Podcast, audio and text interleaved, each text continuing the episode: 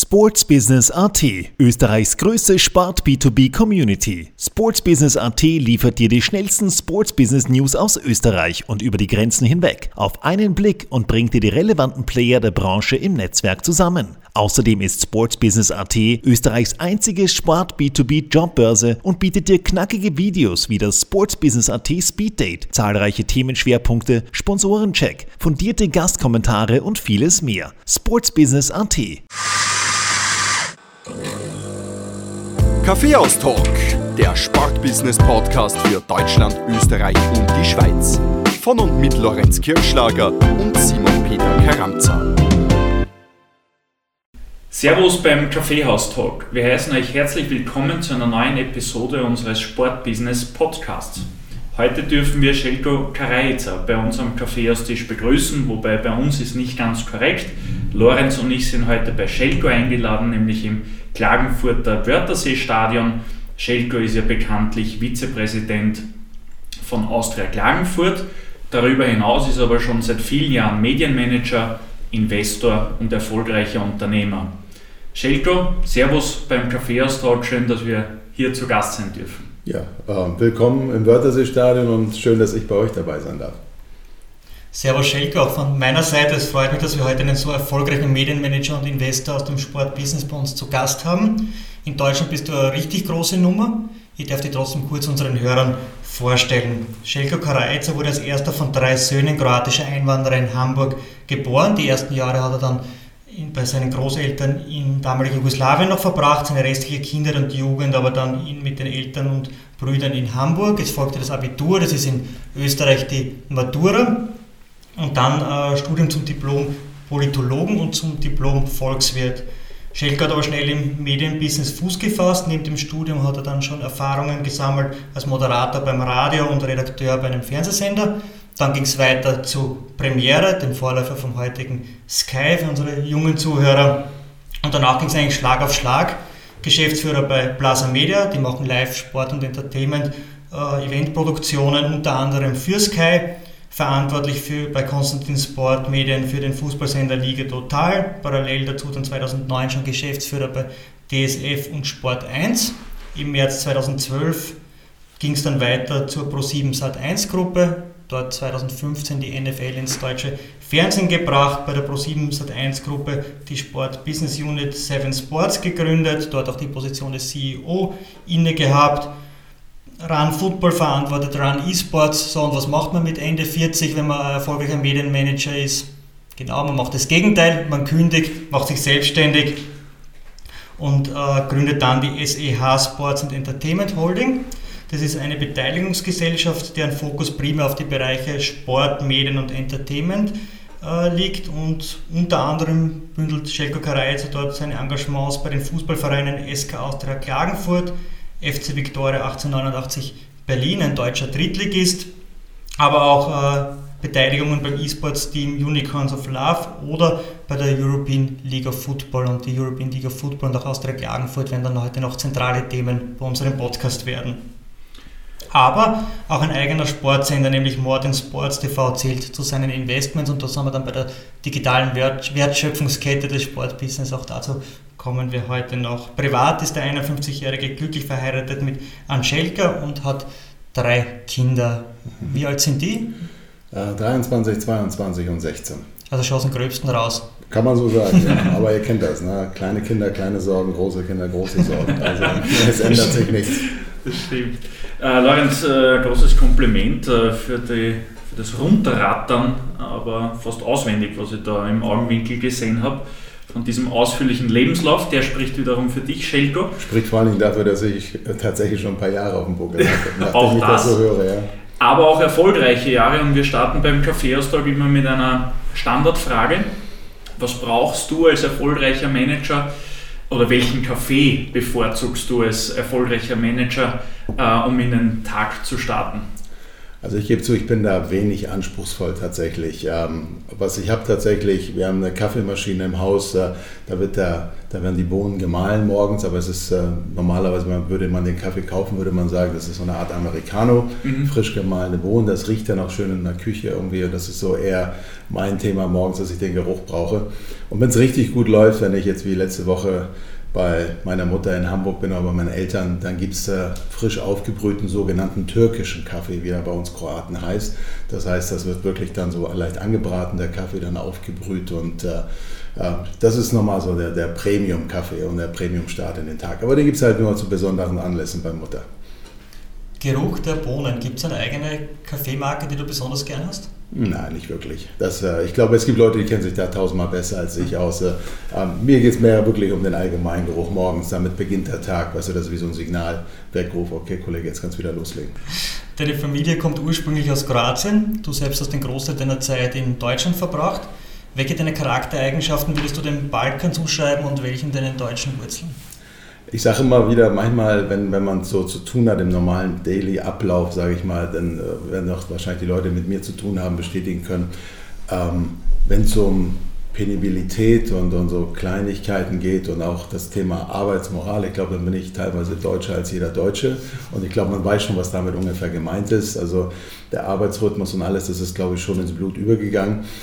Ähm, aber ich glaube, wenn, wenn du die Sehnsucht nach, nach, nach Wärme, Emotionalität, Leidenschaft kommt, ich glaube, das kriegst du halt in die Wiege gelegt. Äh, und äh, das sind wahrscheinlich eher äh, die genetischen Überbleibsel, die ich dann von unten mitbekommen habe. Und das ist halt wahrscheinlich dann so ein Mix aus beiden. Ähm, du hast die eine Welt mitbekommen, wenn du groß geworden bist, aber nun sind beide Elternteile bei mir Kroaten. Ich habe da unten gelebt, vier Jahre lang. Das heißt, ich, ich habe es gibt kein Jahr, in dem ich nicht, keine Ahnung, sechs Wochen trotzdem in Urlauben unten verbracht habe. Äh, bei der Familie, die riesengroß ist. Insofern wirst du das nicht los. Also ich habe jetzt nicht äh, zehn Jahre irgendwo gelebt in Australien und bin in der Zeit nicht einmal wieder zurückgekommen. Das heißt, bei mir gab es, glaube ich, nicht ein einziges Jahr, wo ich nicht mindestens ein paar Wochen unten im Urlaub oder Familie oder was auch immer gewesen bin. Und äh, vor dem Hintergrund, glaube ich, äh, ist diese Beziehung schon extrem, extrem nah was ja immer sehr beeindruckend für uns Mitteleuropäer ist, also ich spreche jetzt von Deutschen, Schweizern und Österreichern, äh, ist die Anzahl der Gäste bei äh, kroatischen Hochzeiten. Wie, viel waren, wie viele Leute waren bei äh, deiner Hochzeit mit Angelika geladen? Ich könnte mithalten mit dem, was ihr so habt. Ich glaube, etwas über 400, also was weniger Deutsch, und mehr Kroatisch. Etwas mehr als 400. Es war eine okay. gemischte, aber tatsächlich, ich glaube, es war, es war schon drei Viertel, ein Viertel. Was ein Viertel immer noch gut ist. Immer dann hatten wir waren trotzdem ähm, 100 dann quasi eher deutschstämmig. Aber ganz ehrlich, der, der große Vorteil, wenn man so groß wird wie ich jetzt, ähm, du unterscheidest da gar nicht mehr. Gerade wenn ihr sagt, so, ähm, wir Deutsche, Österreicher, Schweizer, mhm. wenn ich, also ich sage euch, ihr seid näher an Zagreb dran als der Hamburger an Klagenfurt. Also insofern äh, ist das meine persönliche Einschätzung. Und ich erlaube mir so nach, nach den ganzen Jahren, ähm, wo man zwischen den Ländern auch hin und her fährt und äh, sich das Thema anguckt, ich unterscheide da gar nicht mehr. Es gibt so viel ähm, Migration mittlerweile mhm. und so viel Austausch in verschiedensten Ländern. Das ist, äh, ist, ist echt erstaunlich. Insofern, offen gestanden, habe ich diese Kategorien gar nicht. Ich glaube, wenn man mich jetzt im Nachhinein anguckt, dann bist du vielleicht für den einen oder anderen Migrationsforscher das perfekte Beispiel für Integration, wie es laufen kann, sprachlich, kulturell und alles. Ähm, auf der anderen Seite bist du gleichzeitig ein perfektes Beispiel für vielleicht gescheiterte ähm, Integration, weil ich kann es nicht anders sagen. Wenn Kroatien spielt beispielsweise auch gegen Deutschland, werdet ihr mich halt leider aus deutscher Sicht immer in Rot-Weiß Kotzkasti ähm, erleben und für Kroatien anfeuern sehen. Was aber nicht heißt, dass ich nicht gerne meine Steuern in Deutschland zahle. Gut, jetzt hast eine Frage, die dich später noch erwarten wird oder erwartet hätte. Schauen wir mal hast du schon vorweggenommen. Aber ja, also ich gebe dir völlig recht, äh, Grenzen verschwinden immer mehr. Ähm, aus, aktueller, aus aktuellem Anlass, äh, glaube ich, ein äh, noch wichtigeres Thema ist als ohnehin schon die letzten Absolut. Jahre. Also, falls den Podcast jemand erst im Frühjahr oder im Sommer hört, es ist gerade der Krieg zwischen Russland und der, und der Ukraine. Daher ähm, dieses Thema noch kurz abgehandelt. Kommen wir zur nächsten Frage. Du hast mit Politologie und Volkswirtschaft zwei Studien abgeschlossen, die mit Sport und Medien auf den ersten Blick eher weniger äh, zu tun haben. Hast du es damals nicht besser gewusst, was dich einmal im Leben erwarten wird oder warum hast du dich für diese Studien entschieden? Also ich glaube, ich habe genau das Gleiche gemacht wie jeder andere auch. Also ich glaube, ich weiß nicht, wer von sich aus behauptet, mit 18, 19 zu wissen, was ihn später erwartet. Ja. Ähm, ich habe wahrscheinlich eher damals, muss man sagen, ich bin einfach meinem Gefühl gefolgt. Und ich habe das gemacht, worauf ich zu dem Zeitpunkt am meisten Lust hatte. Das hat vielleicht nicht zum Frohlocken meiner Eltern geführt. Ne? Also wenn du als kleines Gastarbeiterkind dann dein Abi machst und das sogar ganz anständig und dann sollst du studieren und dann studierst du halt nicht BWL, du studierst nicht Jura und bist nicht Mediziner, sondern ähm, versuchst äh, Politologe zu werden was zu der Zeit, das war 1990, im Grunde genommen ähm, das sichere Ticket zum Taxifahrer war. Ähm, und äh, genau, genau das hat man dir dann auch gesagt, immer, Junge, warum machst du das? Hier stehen noch alle Türen offen. So, und ich habe damals gesagt, weil ich das genau wichtig finde für mich. Ich, äh, ich wollte das gerne machen. Hat in der Tat ähm, politische Theorie und vergleichende Regierungslehre und die Thesen von John Locke haben tatsächlich nicht viel zu tun heute mit dem SK Austria Klagenfurt. Aber es war zu dem Zeitpunkt das Richtige, ähm, auch Dinge zu machen, auf die du wirklich Spaß und Lust hast. Das Thema VWL kam dann im zweiten, dritten Semester dazu, weil du gesagt hast, hm, Mensch, ähm, auch weil wir gerade jetzt über Ukraine und andere Dinge reden, meistens hat die politische Facette auch eine wirtschaftliche Facette oder eigentlich immer, wenn man ehrlich ist.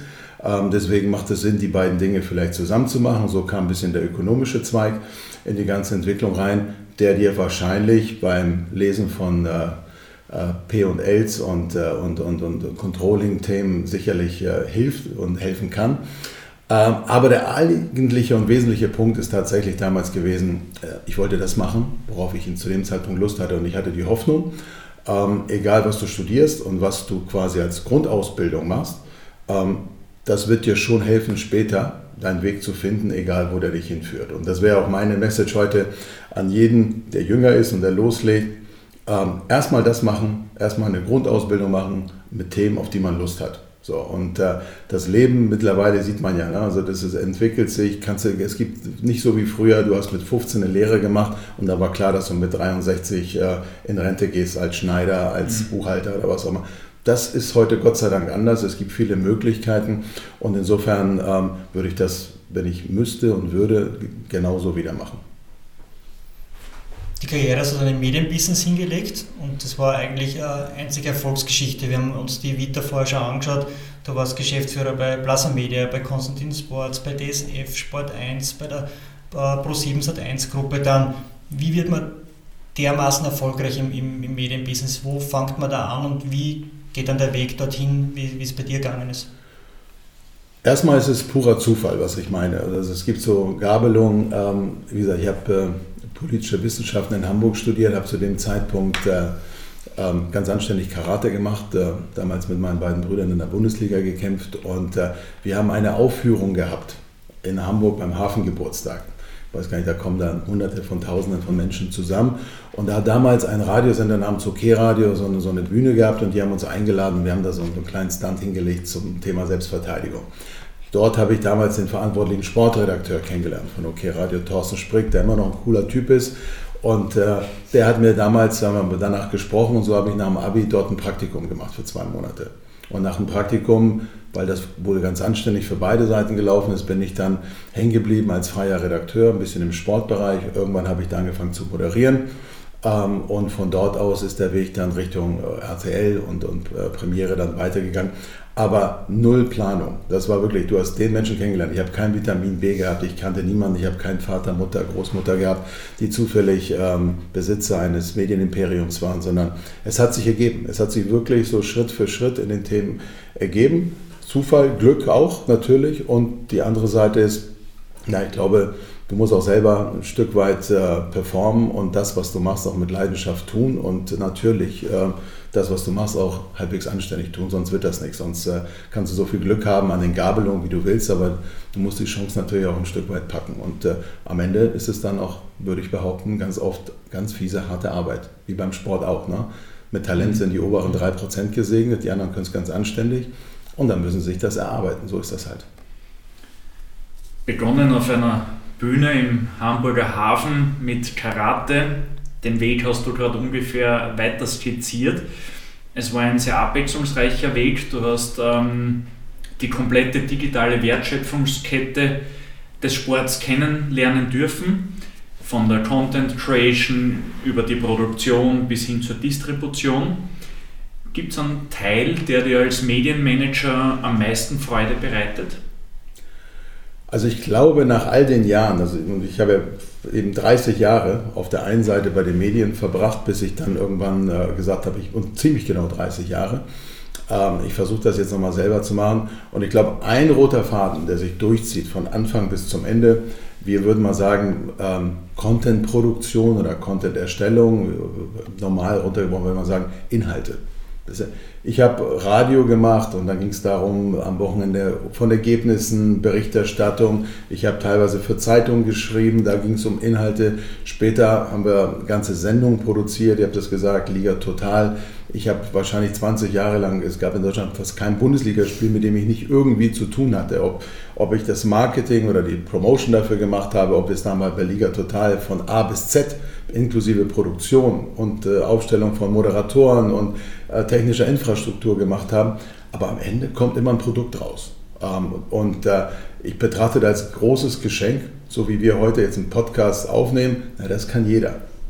Aber die Leute dazu zu bekommen, dass sie dir auch zuhören später und dass du deine Reichweite aufbaust, dass sie dieses Produkt freiwillig konsumieren, ihre Zeit opfern, um das sich anzugucken. Das ist ja das eigentliche Geschenk am Ende in dem, was wir äh, gerade bei den Medien machen durften. Und äh, ich glaube, das ist das, was dich antreibt. Wenn du, du machst eine schöne Übertragung, du hast eine Idee, naja, aber das ist alles Handwerk. Das ist alles bis zu dem Punkt, das ist ein netter Anspruch. Aber wenn du das dann schaffst, dass die Leute zwei Stunden oder wie viel auch immer ihrer Freizeit abzwacken und statt keine Ahnung, äh, zur Messe am Sonntag zu gehen oder sich eine Netflix-Serie reinzuziehen, genau das konsumieren, was du gerade also gemacht die hast. Die Messe wollen wir unseren Hörern nicht ausreden, aber den, die Netflix-Serie. Ja, wir sind ja auch ein bisschen später, also die Frühmesse ist schon vorbei, insofern passt das alles. Aber ihr wisst, was ich meine. Das, ich glaube, das ist das große Geschenk und ich glaube, das ist der rote Faden, der sich bei mir durchgezogen hat.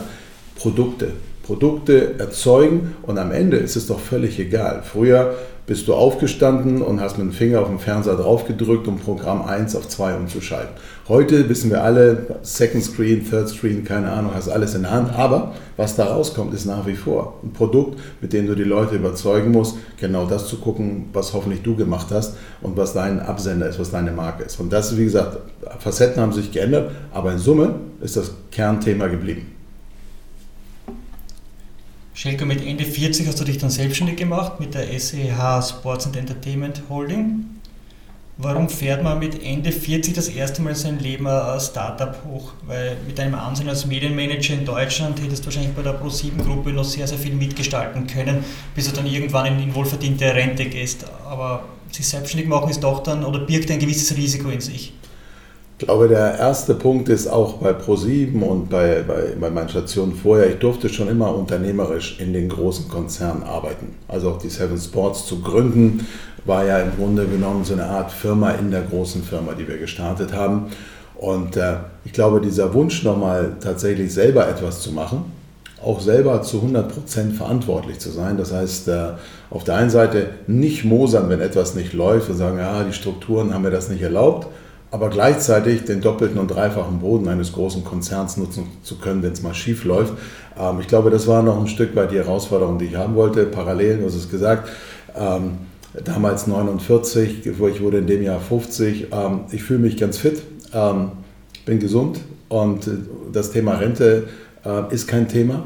Auch nicht das Thema irgendwas aussitzen jetzt für die nächsten fünf Jahre ähm, um das Thema Rente vielleicht höher werden zu lassen. Das war kein Argument und äh, ich glaube, die Gründung der SEH und äh, dann auch der äh, der Themen, die wir innerhalb der SEH machen. Ich glaube, ist der beste Weg, irgendwie, um der Midlife Crisis und allem damit verbundenen Schnickschnack zu entgehen und äh, tatsächlich sehr fokussiert äh, neue Dinge zu machen. Wie hat deine Familie darauf reagiert? Oh, ist okay, also die kennen mich ja. Das ist, äh, das ist ja auch keine Ad-Hoc-Entscheidung. Sowas reift ja. ja über die Zeit heran. Ähm, und dann, die wissen ja schon, was für einen Patienten sie am Start haben. Und insofern, äh, nee, das, das, das war keine Überraschung. Ich glaube, man würde sich manchmal wünschen, es wird äh, irgendwann mal ein bisschen ruhiger, weil ich schon immer viel unterwegs war. Ähm, aber das ist ja, solange, solange du die, das in dir lodern hast und dass du, dass du Lust hast, noch Dinge zu erreichen, ich glaube, solange muss man das Thema, glaube ich, auch ausleben, weil sonst wird es langweilig. Jetzt kann man die SEH Sports and, Sports and Entertainment Holding nicht als klassisches Startup bezeichnen. Schuld daran bist alleine du, weil du kein typischer Startup-Gründer bist, sondern äh, mit, mit jahrzehntelanger Top-Erfahrung schon äh, dieses Projekt gestartet hast. Was aber trotzdem typisch für Startups und die ganze Startup-Szene ist, sind so Elevator-Pitches, wie bei Hülle der Löwen zum Beispiel. Wir würden gerne einen zweiminütigen Elevator-Pitch mit dir machen. Sprich, eine, ein kurzer Vortrag oder ein kurzes Statement von dir, maximal zwei Minuten. Lorenz wird den Timer starten, sobald du ready bist, um eben die SEH Sports and Entertainment Holding kurz vorzustellen. Was macht ihr? Was sind eure Ziele? Ähm, was sind eure Produkte und so weiter? So, Timer ist gestellt. Schelke, ich sage dir kurz, zwei Minuten. Bei uns läuft alles korrekt ab. Einen Moment. 3, 2, 1, wir starten rein. Die Sports Entertainment Holding ist eine Beteiligungsgesellschaft, die sich vor allem dem, ähm, dem Businessmodellen im Bereich Sport und Entertainment widmet. Das bedeutet, es geht weniger um singuläres Ausschlachten von Rechten, sondern es geht um eine ganzheitliche Betrachtung der Businessmodelle, die hinter dem Sport stehen. Beim Fußballverein natürlich von Ticketing über Sponsoring, über TV-Rechte, alles was damit zusammenhängt. Bei einem Thema wie der Football-Liga geht es sogar darum, eine eigene IP, wie es immer so schön heißt, zu besitzen. Das heißt, zu sagen, ähm, im Grunde genommen, das, was heute DFL und die Fußballvereine zusammen sind, ist die European League of Football beispielsweise alleine. Und äh, dabei geht es darum, möglichst alle Facetten der modernen Technologie und der Digitalisierungsmöglichkeiten zu nutzen. Das heißt, ähm, natürlich organisieren wir Spiele und produzieren sie und machen Ticketing. Auf der anderen Seite machen wir so wilde Dinge wie NFTs, die wir rausgegeben haben letztes Jahr im September. Wir nutzen die sozialen Medien als moderne Marketing-Tools. Ähm, wir versuchen tatsächlich international die IP zu distribuieren und damit Businessmodelle zu skalieren. Also äh, ein bisschen Wettbewerb, was wir sonst immer einen Nachteil haben in Europa, weil wir eigentlich im Vergleich zu Amerika oder zu China eigentlich zu klein sind, auch wenn wir über 80 oder 100 Millionen deutschsprachige Menschen reden, ist das verglichen mit englischsprachig oder asiatisch immer noch relativ klein, indem wir das Thema europäisch skalieren, denken, über Social Media keine Grenzen haben, versuchen wir das ganze Thema breiter zu machen. Also im Grunde genommen neue Geschäftsmodelle über Digitalisierungsstrategien zu nutzen und letztlich Produkte zu erzeugen, die zu allen Zeiten bei den Leuten in die Haushalte kommen und über die verschiedensten Distributionswege. Punktlandung. 30 Sekunden hätte man auf der Uhr gehabt, aber äh, du machst es offensichtlich nicht zum ersten Mal. Naja, was soll ich machen? Das ist, äh, es liegt ein bisschen in der Natur der Dinge. Auf der anderen Seite, weißt du, wenn dich etwas ähm, 24 Stunden am Tag beschäftigt, ähm, ich glaube, dann ist es weniger ein Elevator-Pitch, sondern dann ist es eigentlich eher etwas, was, was äh, in Summe dich ausmacht. Du kannst es natürlich auch auf eine halbe Stunde ausdehnen. Glaube ich, ohne dass man Luft holen muss, könnte man die Themen erklären. Aber hier geht es mir tatsächlich darüber hinaus, den Leuten auch, auch in der SEH zu sagen, Sport, so wie wir es verstehen, die Emotion im Stadion ist im Prinzip, man würde sagen, ähm, wenn, man, wenn man über Leiter reden würde, das ist die letzte Meile. Na, das ist das, was, aber davor gibt es tausende von Dingen, die man jetzt mittlerweile noch machen kann. Deswegen sage ich bewusst äh, Social Media, Digitalisierung, Fan Experience, äh, das, was ich meinte mit NFTs quasi, der Community schaffen. Das sind ja alles Dinge, das hat es ja so gesehen vor zehn Jahren eigentlich kaum gegeben. Die Leute dachten, okay, wenn sie sich ein Trikot kaufen und damit ins Stadion gehen, einmal die Woche, das war's. Jetzt geht es darum, sag mal, was passiert eigentlich von Sonntag 17 Uhr? bis zum nächsten Sonntag 17 Uhr. Wie hältst du deine Community weiter am Laufen und was kannst du mit ihr alles anstellen? Danke für den Hinweis mit NFT. Wir sind gerade beim ÖFB dabei, als einer der ersten Verbände weltweit eigene, eine eigene NFT-Kollektion auf den Markt zu bringen. Wir legen sehr viele Goodies, exklusive Goodies, die so nicht zu erwerben sind, hinter die NFTs von Meet and Greets über signierte Matchworn-Trikots äh, bis hin zu weiteren Fanerlebnissen und, und eben Dingen und Goodies, die man so nicht äh, käuflich erwerben kann. Wie legt ihr eure NFT-Kollektion an? Was kann sich der Fan äh, darunter vorstellen? dadurch, dass, äh, was ich gerade sagte mit der Football-Liga, wir haben einen großen substanziellen Vorteil. Dass nämlich alle Rechte, die du brauchst, um überhaupt NFTs machen zu können. Die Techno andersrum, die Technologie hat eigentlich theoretisch ja jeder heutzutage. Mhm. Äh, nur du musst eine geschlossene Rechtekette haben, sonst darfst du als urheberrechtlich das Ding nicht zu machen. Also jetzt der ÖFB kann natürlich das Thema Nationalmannschaft machen und, und, und auch äh, covern aber schon Spieler, die normalerweise bei anderen Vereinen sind äh, und was sie dann privat machen, gehört die Umkleidekabine dazu? Ja, nein, das sind ja so alles Diskussionen, die gerade anfangen. Das macht das teilweise schwierig. Bei, der, bei der European League of Football ist es definitiv so, dass wir diese Rechte im Prinzip vorab mit den Teams geklärt haben. Und was wir jetzt angefangen haben, das allererste, das banalste, was die Leute kennen, ist, jeder von uns kennt ja die Panini-Hefte, also das Album, was früher analog war. Ne? Wir haben Packs gekauft haben geklebt, sinnlos viel gekauft. Ähm, und wenn es dann voll war, haben wir es irgendwo in den Schrank getan und vielleicht 30 Jahre später irgendwie voller Nostalgie geguckt, hast du gesehen, ja, Manni Kals damals beim HSV, geil. So. Aber das war es am Ende des Tages. So, dann kam das Thema NFT auf und alle fragten immer, was soll das? Warum sollte ich jetzt so ein Ding digital haben und warum soll ich dafür Geld bezahlen? Und ähm, das ist natürlich die Sicht eines 50-Jährigen auf etwas, was weil er gewohnt ist, ein Heft in, die, in der Hand zu halten. Aber bei dem Thema ging es bei uns ganz am Anfang, nein, du hast es immer bei dir. Ne? Du hast es in deinem Wallet und anders als dein Heft, dein Panini-Heft hast du nicht immer dabei. Aber jetzt bist du sogar unmittelbar mit den Themen in Kontakt. Das heißt, wir haben angefangen, erstmal die ganz klassischen gelernten Muster zu machen, also diese, diese Sammelkarten, wenn du so willst. Dann geht es weiter, was das Schöne ist, also wieder multimedial, die schönsten Momente, das heißt Videos. Also mhm. wir haben jetzt gerade der Touchdown äh, der Saison Nummer 1 oder der erste Touchdown seit Bestehen der Liga, der letzte Touchdown, mit dem die dann die Championship gewonnen haben. Das heißt, du fängst an mit einem Bewegtbild als Karte quasi, als NFT zu arbeiten. Und der nächste Part, den wir jetzt machen im April, wird sein, dass wir wirklich wie bei Panini, dass du Blind Packs rausgibst. Das heißt, du kaufst dir digital ein Pack mit vier oder fünf unterschiedlichen Elementen. Das können tatsächlich Karten sein, das können aber auch Videos sein und diese werden dann gesammelt, getauscht über Plattformen, das heißt, du kannst sie auch wieder weiterverkaufen und da kommen wir zum Geschäftsmodell. Panini war eigentlich kaufen, einkleben, weglegen, das war's. Aber dass du da selber nochmal das theoretisch verkaufen konntest, war eigentlich nicht möglich, es sei denn, deine Kumpels haben das auch gemacht, dann hast du vielleicht 10 Pfennig bekommen oder Groschen, was auch immer damals, äh, um, äh, um noch ein Bildchen zu bekommen, weil der dir gerade gefehlt hat. Aber bei den NFTs ist es so, du kannst auf einmal anfangen, tatsächlich dein äh, Arnautovic-Bild, was du dann hast, kannst du theoretisch mit Chinesen tauschen, weil die den auch toll finden, weil er in Shanghai gespielt hat bis mhm. vor kurzem. So, das heißt, da öffnet sich auf einmal ein Markt, über den wir vorher überhaupt nie nachgedacht haben.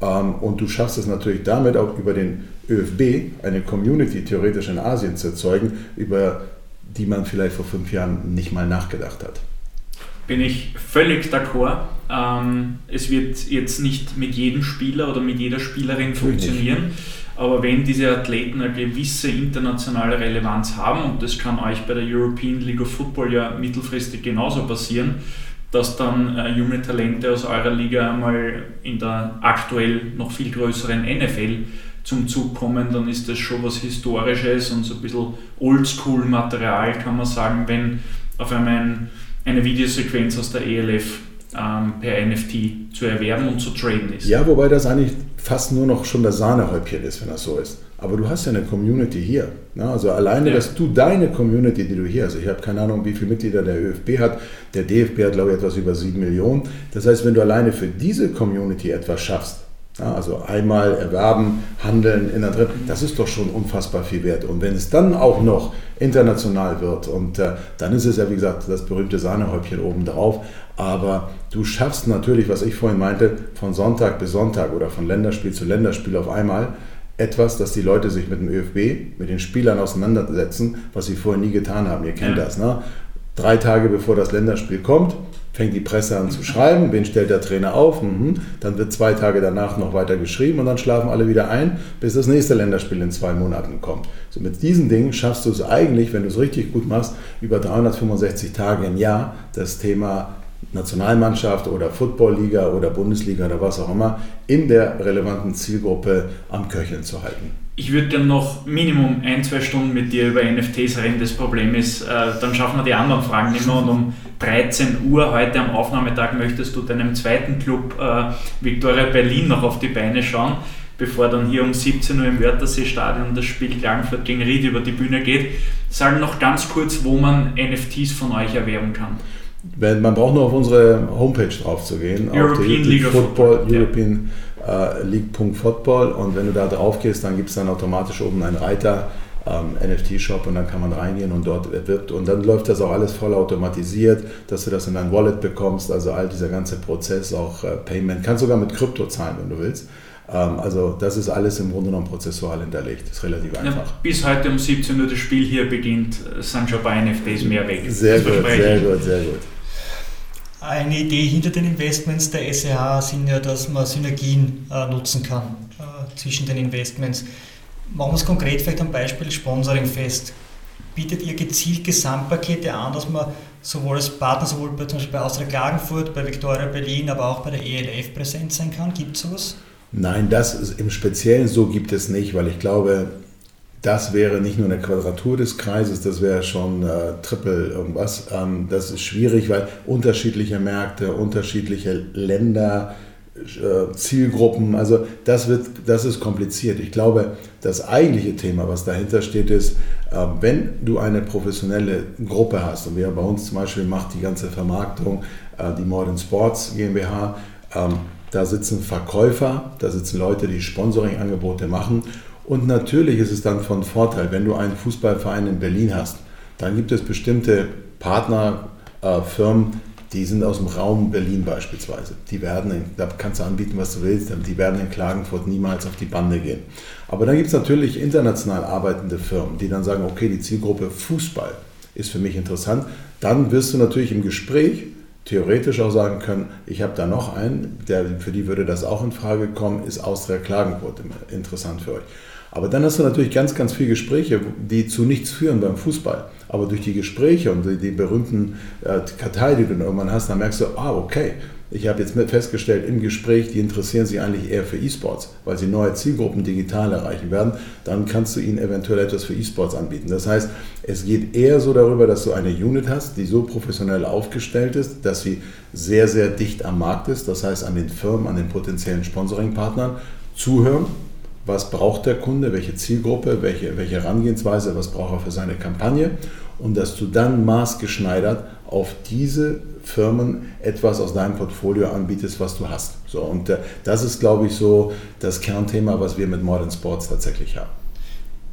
Sportwettenanbieter. Du hast die perfekte Zielgruppe im Fußball, in der ELF, äh, auch im E-Sports, immer wichtiger für, für Sportwettenanbieter. Jetzt haben wir in Klagenfurt einen neuen Brustsponsor mit Unibet. Sehen wir den auch zukünftig in der European League of Football? Kann sein, aber letztlich, letztlich ist das keine Indikation dafür, ähm, dass es automatisch losgeht. Zumal wir bei der European League of Football noch ein paar Hausaufgaben zu machen haben. Beim Fußball ist es relativ einfach. Ähm, du gehst los, egal auf welche Plattform du gehst, du kannst heute wetten. Ich glaube, heute ist 1,30 auf Sieg Klagenfurt, äh, wenn ich mich nicht irre. Äh, Ried, Ried war, glaube ich, 1,47. Das heißt, grundsätzlich okay.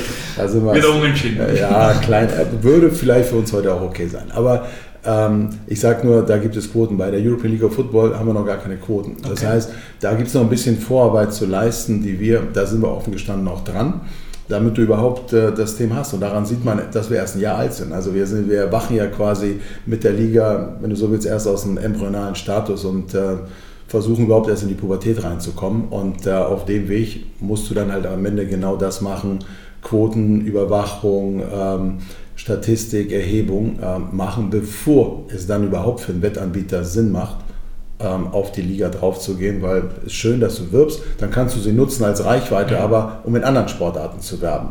Aber wenn du dann auch auf uns wetten sollst, immerhin haben wir 75 Spiele, was durchaus Sinn machen würde, in einer Zeit im Sommer, wo sonst nichts äh, parallel stattfindet, das macht schon sehr viel Sinn. Mhm. Aber wie gesagt, dafür musst du die Basisarbeit, Infrastruktur geleistet haben. Du hast es bereits angesprochen, die ELF wurde 2020 mit dir als CEO gegründet. Welche Idee steckt dahinter? Wie ist die Liga aufgezogen? Weil wenn man jetzt als Europäer es böse formuliert, kann man sagen, die NFL Europe ist ja schon im großen Stil vor einigen Jahren einmal gescheitert. Was gibt euch, also zum Beispiel dir und dem Patrick Esume, der auch mit im Boot ist und eine ganz zentrale Rolle einnimmt, die Zuversicht, dass genau euer Ansatz jetzt der richtige ist? Ihr lebt mir gerade ein bisschen lächelnd, äh, ja. weil, weil, du, äh, du sagst, das eine ist gescheitert. Wenn ich so gedacht hätte, hätte ich halt nie Politik studieren dürfen, dann wäre ich Taxifahrer geworden, was sicherlich ein guter Beruf ist. In Summe, aber das war nicht mein, äh, mein Lebensmotto. Insofern ist es äh, diese Vergleiche, ja, die sind damals gescheitert, also muss das heute eigentlich auch in die Hose gehen die hinken tatsächlich. Weil wenn man sich das jetzt mal ganz nüchtern, befreit von Emotionen und Leidenschaft mal anguckt, ähm, ich glaube, das letzte Spiel ähm, der, der, der, der NFL Europe war 2007. Mhm. Da hat eine Frankfurt Galaxy gegen äh, Hamburg Sea Devils gespielt im Frankfurter Waldstadion, damals noch vor 50.000 Zuschauern. Das heißt, die erste Message ist, Mann, da waren 50.000 Zuschauer vor 17 Jahren damals im Stadion, 18 Jahren fest, und haben sich ein Footballspiel angeguckt. Ja, würde man sagen, ist vielleicht gar nicht so doof, also die Leute finden das schon gar nicht so uninteressant. Dann gehst du weiter und sagst, naja, in einer digitalen Zeit, es gab damals das Wort Instagram, Facebook, was auch immer nicht. War nicht existent, könnt ihr euch gar nicht vorstellen, aber, oh, ja, aber die Zeit haben wir auch noch miterlebt. Wir schauen nur so jung aus. Ah, okay, alles klar. Ich dachte, ich dachte ihr werdet quasi äh, erste. Nein, wir sind mit Snake am 3210 auf die Welt gekommen. Okay, also das war so unsere erste mediale Erfahrung. Seht ihr, aber weißt du, wenn du so einer, so ein Commodore C64-Typ bist wie ich, dann. Das äh, ist immer dabei. Auch hat er zu Hause. Summer Games, Winter Games. Ja, oder Kamatari und so. Ja, ja, genau. ja, ist klar. Okay, aber da sind wir im Spiel. So. Also, das war damals digital. Das heißt, ähm, diese ganze Ecke gab es nicht damals. So. Und äh, und dann gehst du einen Schritt weiter und sagst, ich habe damals äh, tatsächlich gearbeitet für eine Produktion und die NFL hat uns damals beauftragt, Highlights zu produzieren von diesem Spiel, um sie dann beim damaligen DSF zu senden. Das heißt, das, was wir heute erleben, jeden Sonntag äh, im Fernsehen, was stattgefunden hat nach 2012, 13, 14, was sich entwickelt hat, diesen ganzen Hype gab es nicht. Das heißt, die Football-Community war da, die war auch sehr stark und die ist auch mit 50.000 Leuten ins Stadion gegangen. Aber die Verknüpfung zu der ganzen medialen Reichweite, die gab es nicht. So, und wenn du jetzt den Super Bowl anguckst in Deutschland als Beispiel, fast 60% Marktanteil. Das heißt, 60% der Menschen, der Nacht waren immerhin 200 Millionen, die den Fernseher anhatten, haben Football geguckt. Die gucken Football im Schnitt mit Gruppen von zwölf Leuten. Das heißt, es war ein ganz anderes Erlebnis als das, was wir sonst kennen. Und am Ende des Tages wurde nicht nur über Football geredet, und das ist auch das andere Thema. Ähm, wahrscheinlich hat die Halftime-Show äh, mit Snoop Dogg und Weiß der Henker was mehr Reichweite äh, medial erzielt und, by the way, auch ganz andere Zielgruppen erreicht als die Hardcore-Footballer. Von den 2,6 Millionen, behaupte ich, haben 80 Prozent nie eine Pille geworfen. Das ist beim Fußball natürlich anders. Jeder von uns hat mal gespielt und irgendwie hat er mal gegen Ball gekickt. Das gehört zu unserer kulturellen Entwicklung fast dazu. Beim Football ist es anders. Das heißt, die Zeit in diesen 17 Jahren hat sich rasend verändert. Damals hat man über Football geredet. Es waren teilweise leider anonyme amerikanische Topsportler, die von drüben hierher gekommen sind und nach drei Monaten wieder eingepackt haben. Wir wissen alle, Formel 1 ohne Michael Schumacher, ohne Berger, ohne Niki Lauda. Ja, ich meine, ganz ehrlich, super, die Jungs fahren, alle anderen fahren auch super. Aber diese, diese, diese, dieses, dieses, äh, wie soll ich sagen, das Gefühl, die Leidenschaft entwickelst du dann halt eher für deinen Landsmann. Auch wenn er vielleicht am Ende nicht so gut ist wie Hamilton. Trotzdem ist es deiner in irgendeiner Form. Das hat gar nichts mit Nationalismus zu tun, sondern das, so funktionieren wir halt nun mal, Absolut. wenn wir irgendwo äh, etwas konsumieren wollen, etwas abzwacken wollen. Und ähnliches haben wir gesagt, bei uns gibt es tatsächlich in dem Falle 80 Prozent der Spieler müssen sogenannte Homegrown sein. Das heißt, die heißen Peter, Jelko oder Hannes, aber sie heißen nicht Peter und weiß nicht was, sondern, sondern du versuchst tatsächlich das Thema, die Amis würden sagen, grounden, dass du sagst, hey, du versuchst jetzt eine Basis zu schaffen. Weil Peter geht morgen zur Arbeit und erzählt seinen Arbeitskollegen, ey, wie geil das Erlebnis ist und weswegen man sich das angucken soll. Und bei unserem ersten Finale in Düsseldorf war es zum Beispiel so, dass wir schon über 20.000 Menschen im Stadion hatten ähm, aus dem Nichts in Corona-Zeiten, wenn man ehrlich ist, darf man immer nicht vergessen. Und ich glaube, das ist noch, da ist noch ein Weg zu gehen. Aber auf der anderen Seite, glaube ich, ist das der Riesenunterschied zu damals, ähm, wo du eigentlich nur bei Football in einem bestimmten Zentrum, in einer bestimmten Stadt geredet hast. Wir recherchieren, glaube ich, ziemlich gut, durchaus auch im beruflichen und äh, privaten Umfeld. Wir haben gehört, weil wir jetzt da beim Kaffeehaus-Talk zusammensitzen, dass auch die European League of Football bei einem Kaffeetratsch entstanden ist. Kannst du dich an diesen Moment erinnern? Offen gestanden, ich weiß es nicht ganz genau. Also sagen wir so, die Idee, eine Liga zu schaffen, beziehungsweise etwas zu bauen, was unterhalb der NFL ähm, funktionieren könnte, hatten wir damals, äh, der Alexander Rösner ist immer noch Chefredakteur von RAN, damals auch der Patrick Sume, hatten wir drei, vier Jahre noch bevor ich Pro7 1 verlassen habe. Weil es springt, ja, springt dich ja geradezu an. Die NFL wurde, wir haben sie damals positioniert auf den Sonntag Primetime in Deutschland 19 und 22 Uhr. Zu der damaligen Zeit ist das so, als TV-Macher ist es so, als würdest du dir links und rechts ein Messer in die Halsschlagader reinpacken und sagen, mal gucken, ob ich überlebe. So, das, man muss immer das Thema einordnen, wie es damals gewesen ist. So, es hat funktioniert. So, und dann haben wir gesagt, okay, wenn das funktioniert, es gibt also eine Zielgruppe, Leute, die sich wirklich für Football substanziell interessieren. Die Saison geht von September bis Anfang Februar.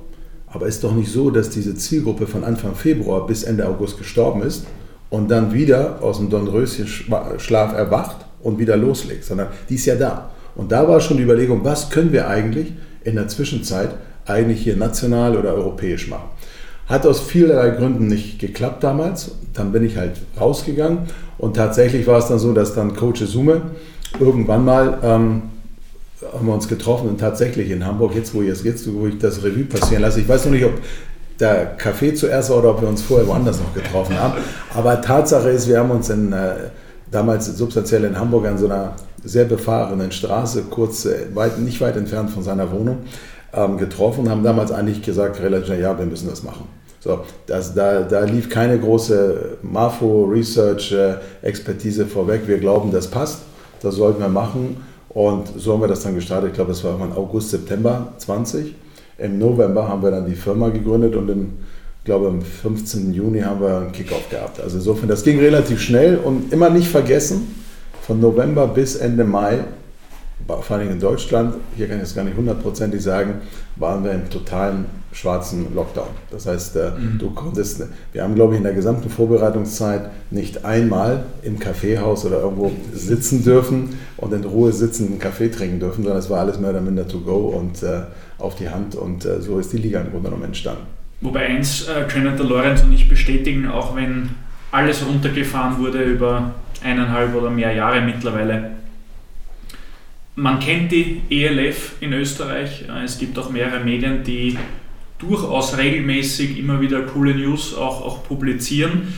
Und uns freut es natürlich als Österreicher, dass mit den Vienna Vikings und den äh, Swaco Tyrolean Raiders äh, jetzt auch zwei österreichische Teams mit von der Partie sind, vor allem weil ja die österreichischen Football-Teams auch im Kontinentalvergleich nie so schlecht waren. Überhaupt nicht. Es gab ja auch diese Europol, die, die Tirol und Wien öfter gewonnen haben. Das freut uns sehr. Äh, das wird, glaube ich, in Österreich auch ein, ein sehr cooles Thema werden. Jetzt haben wir zwei Probleme. Du bist aus München, verbringst immer wieder deine Zeit hier in Klagenfurt. Wann kommen Teams nach München und Klagenfurt? ELF-Teams vor allem. Ähm, also eins kann ich glaube ich sagen, ähm, jetzt kurzfristig erstmal noch nicht. Ähm, auch wenn wir jetzt in Klagenfurt sind, du brauchst natürlich auch, äh, wir wollen ja keine Retorten schaffen. Also dass jetzt zum Beispiel Wien und Innsbruck dabei sind, ähm, ist für die Liga super, ist für die Teams, glaube ich, gut, aber für die Liga in allererster Linie nach einem Jahr, das darf man nicht vergessen, ist das im Prinzip schon fast wie ein Ritterschlag, dass mit die besten Teams Europas sich nach einem Jahr Existenz dafür entscheiden, Teil einer neuen Liga zu werden und die alte zu verlassen, ähm, um dabei zu sein. Wir sagen, nur da kann ich auf höchstem Wettbewerbsniveau quasi weiterspielen. So, das heißt, das muss man auch wertschätzen, dass das so ist und dass sich das so entwickelt hat. Und ich glaube, man tut gut daran, dann auch sagen, okay, wenn die dann dabei sind, jetzt nicht einfach nur, weil ich zufällig in Klagenfurt sitze, wo vielleicht vorher noch nie ein Football geworfen wurde, dann auf einmal ein Team hinzusetzen, nur weil sich das, wie soll ich sagen, vielleicht wirtschaftlich oder so anbietet, sondern man muss dann schon genau gucken, dass, die, dass das auch glaubwürdig bleibt. Was wir in Klagenfurt machen werden, ist zumindest äh, für den ersten Schritt, wir werden das Finale hier in diesem schönen Stadion ausrichten. Und äh, ich glaube, ich kann dann, das kann ich allen jetzt schon versprechen, nach den Erfahrungen des ersten Jahres, die wir gehabt haben in Düsseldorf, das wird ein ganzes Wochenende lang eine riesengroße Party werden. Also es sind tatsächlich jetzt schon über 3000 Tickets verkauft für das Finale, was grandios ist, äh, ich glaube sechs, sieben Monate bevor es überhaupt losgeht. Und es kommen täglich letztlich da welche dazu. Und ihr natürlich auch jetzt, wir haben die Saison ja noch nicht mal begonnen. Also nicht nur, dass man nicht weiß, wer im Finale steht, also es wurde noch kein Ball geworfen. Deswegen glaube ich, dass das hier eine wirklich richtig schöne Veranstaltung werden wird. Dann greifen wir lieber gleich zu. ja, rechtzeitig, rechtzeitig sicher. Nein, das wird, die, also dieses Stadion ist, finde ich, fantastisch. Also nicht nur, weil jetzt die Austria hier spielt, das sage ich ganz nüchtern. Äh, wir wissen, was hier für eine Stimmung ähm, entstehen kann, auch beim äh, Cup-Finale, was wir hier jährlich erleben oder bei Länderspielen. Beachvolleyball früher. Beachvolleyball, es ist, genau, Beachvolleyball war eine der ersten Veranstaltungen, die ich hier mal gesehen ja. habe als, äh, als, als Zuschauer. Das ist echt schon groß, das ist Emotion. Man darf das ja. immer, jetzt ist noch dunkel, es ist kalt und überall liegt Schnee. Wartet mal, der Schnee schmilzt, es kommt der Sommer. Jetzt stellt er vor, Wien oder Innsbruck kommt vielleicht in die Playoffs oder vielleicht ins Finale ähm, was das am Ende für eine, für eine Emotion entfachen wird, äh, ich glaube, das kann sehr, sehr, sehr, sehr gut funktionieren. Na, also da bin ich völlig bei dir, wenn dann auch vielleicht einmal Barcelona im Finale steht oder Istanbul, wenn die mal checken, wie cool Klagenfurt sein Klar. kann im Sommer, mit dem See 500 Meter entfernt, super Stadion, nette kleine Stadt, äh, freundliche Leute, Tourismusgebiet ich habe jetzt, hab jetzt diese Woche zum ersten Mal unser Operations-Team hierher geschickt. Die haben sich die Infrastruktur angeguckt, das Stadion, aber letztlich auch drumherum sich alles angeguckt, äh, weil wir wollen eine große Fanparty machen mit mehreren tausend Zuschauern am Samstag. Also alle, die dann hier sind, dass sie dann vorher schon ein bisschen feiern können, um dann am Sonntag auf entsprechendem Pegel das Finale erleben zu können. Ähm, also wir wollen den Leuten tatsächlich ein bisschen was bieten. Die sind zurückgekommen und gesagt, boah, ist das unfassbar. Was für eine Infrastruktur. Und offen gestanden, das war auch mein Feedback damals, als ich mir das Stadion und das Umfeld hier näher angeguckt habe. Du hast hier das Stadion, du hast da drin eine Halle, das denkt man nicht, die 2.000 bis 3.000 Zuschauer Fassungsvermögen hat. Das Umfeld drumherum, wie gesagt, ein paar Meter weiter ähm, ist, ist der See. Das hat schon einen unfassbaren Freizeitwert. Und wenn du das mit äh, noch einem coolen Event kombinierst, glaube ich, das kann schon was Schönes werden. Und ein ELF-Team in München? Ja, theoretisch ja, wobei ich da ganz ehrlich bin. Wir sind eine European League of Football. Das bedeutet, das war ja am Anfang auch so ein bisschen das Thema, ja, es ist so sehr deutschlastig. Ne? Also gestartet sind ja, wir sind mit acht Teams gestartet, sechs aus Deutschland. Ähm, das war der Kern. Manchmal muss man auch einfach starten, um, um zu zeigen, dass es geht. In Deutschland ist schon der Football in der Breite. Ja, wie soll ich sagen, am stärksten ähm, verglichen mit anderen europäischen Ländern. Was nicht heißt, dass es nicht einzelne Teams gibt, wie Breslau in Polen, die auf Top-Niveau spielen oder Wien oder Innsbruck.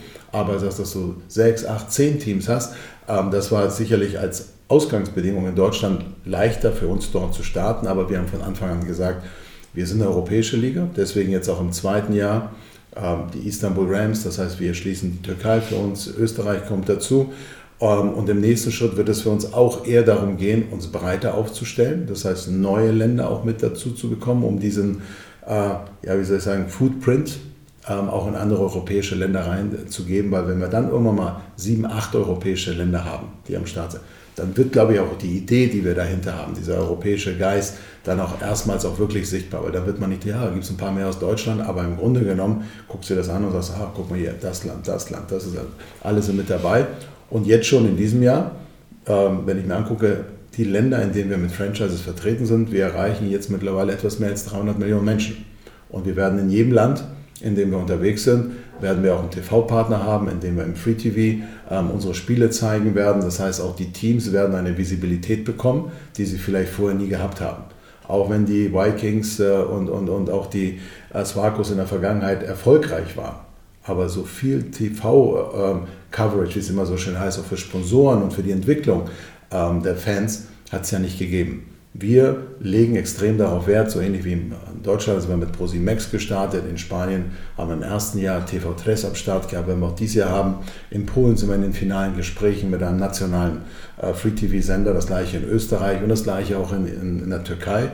Plus wir versuchen auch andere Länder, in den USA vielleicht, ähm, in Asien, Fuß zu fassen, wo wir sagen, okay, die Marke European League of Football wird so natürlich immer präsenter und über die Marke natürlich dann entsprechend auch die Sportart, lokale Sponsoren und nur so kannst du am Ende wachsen.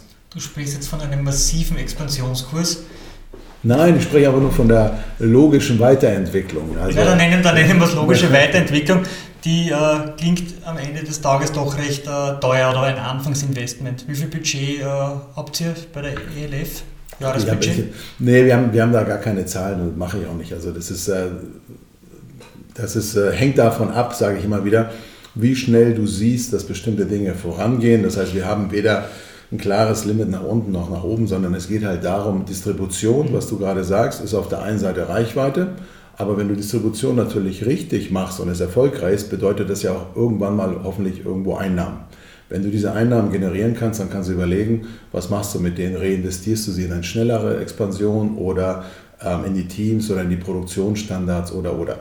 Wichtig für mich war nur von Anfang an, jedes Spiel, das wir haben, wird bei uns produziert. Auf einem sehr anständigen Niveau, wie ich finde. Das heißt, das, was wir kennt, so wenn ihr American Football guckt, die sogenannte Line of Scrimmage, wo du immer siehst, noch so viel Yards zu gehen, äh, virtuelle Werbung, die eingeblendet wird und solche Dinge, äh, verschiedene Perspektiven, die man hat. Das ist alles vom Standard her, das war wichtig. Das machen wir für alle 75 Spiele. Das ist ganz, ganz wichtig. Wir haben einen eigenen sogenannten OTT-Pass. Das heißt auch da wieder, wenn du auf unsere Homepage gehst, kannst du ein Abo abschließen und egal wo du bist, wenn du zufällig in New York sitzt äh, und Vienna spielt gegen Köln, dann sitzt du dann da wahrscheinlich morgen um 9 auf den Sonntag und dann kannst du dir das Spiel über dein OTT-Pass, das was wir so kennen von Streaming-Angeboten, äh, wie The Zone oder Sky, kannst du dir in New York in HD-Qualität angucken, über Stunden.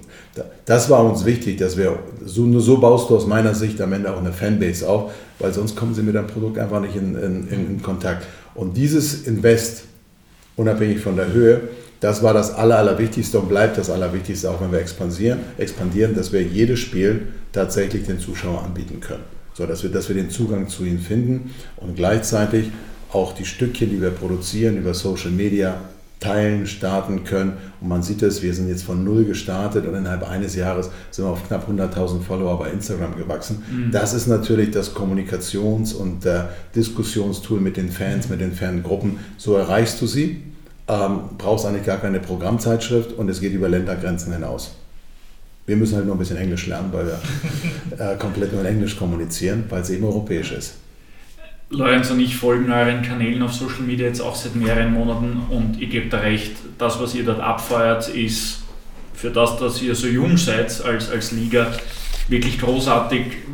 Kannst du ungefähre Mitarbeiterzahlen nennen, die, wenn man das Projekt ELF jetzt als Ganzes betrachtet, da gehört Modern Sports dazu, da gehört vielleicht die Liga-Organisation dazu, wie viele Leute beschäftigst du? Also wenn man das, wenn man das jetzt tatsächlich nur auf, der, die, auf die ELF, ja. also wahrscheinlich der Kern, den wir haben, so mit Verkäufern, so mit mir zusammen sind vielleicht 15, 20 Leute, die das quasi wirklich im Kern managen, Verkauf, Operations, äh, Liga-Leitung und sowas. Nur wenn die Saison anfängt, muss man ganz ehrlich sein, weil dann ist natürlich jeder Schiedsrichter den du hast, ist ja mhm. Teil des Teams. Also die, die, werden ja alle, müssen ja organisiert werden und das Ganze äh, Travel-mäßig, darfst nicht vergessen, da fliegen regelmäßig Teams nach Istanbul oder nach Barcelona. Das ist nicht wie beim Fußball, wo 30 Leute fliegen, da fliegen automatisch fast 100 Leute pro Trip. Ja, das ist ja immer wie so eine ja. kleine Armee, die da von A nach B bewegt wird. Ähm, das bedeutet, dann bläst sich das Team wahrscheinlich in diesen drei, vier Monaten, die wir haben, inklusive Produktion, vermutlich auf 250, 300 Leute auf. Ähm, weil du produzierst ja teilweise, wenn du zwölf Mannschaften hast, hast sechs Spiele pro Spieltag, produzierst du ja an sechs unterschiedlichen Orten, teilweise in fünf unterschiedlichen Ländern, äh, an einem Wochenende Spiele. Und bei jeder Produktion hast du wahrscheinlich 20 Leute sitzen. Die Kamerabestückung, äh, Ü-Wagen, das, was wir alles kennen, Reporter, Moderatoren, Kommentatoren, die sich melden. Wenn wir beispielsweise Barcelona machen, produzieren wir dieses eine Spiel in vier Sprachen. Das heißt, du siehst das Ganze in Deutsch, in Spanisch, äh, in Englisch und in Katalan.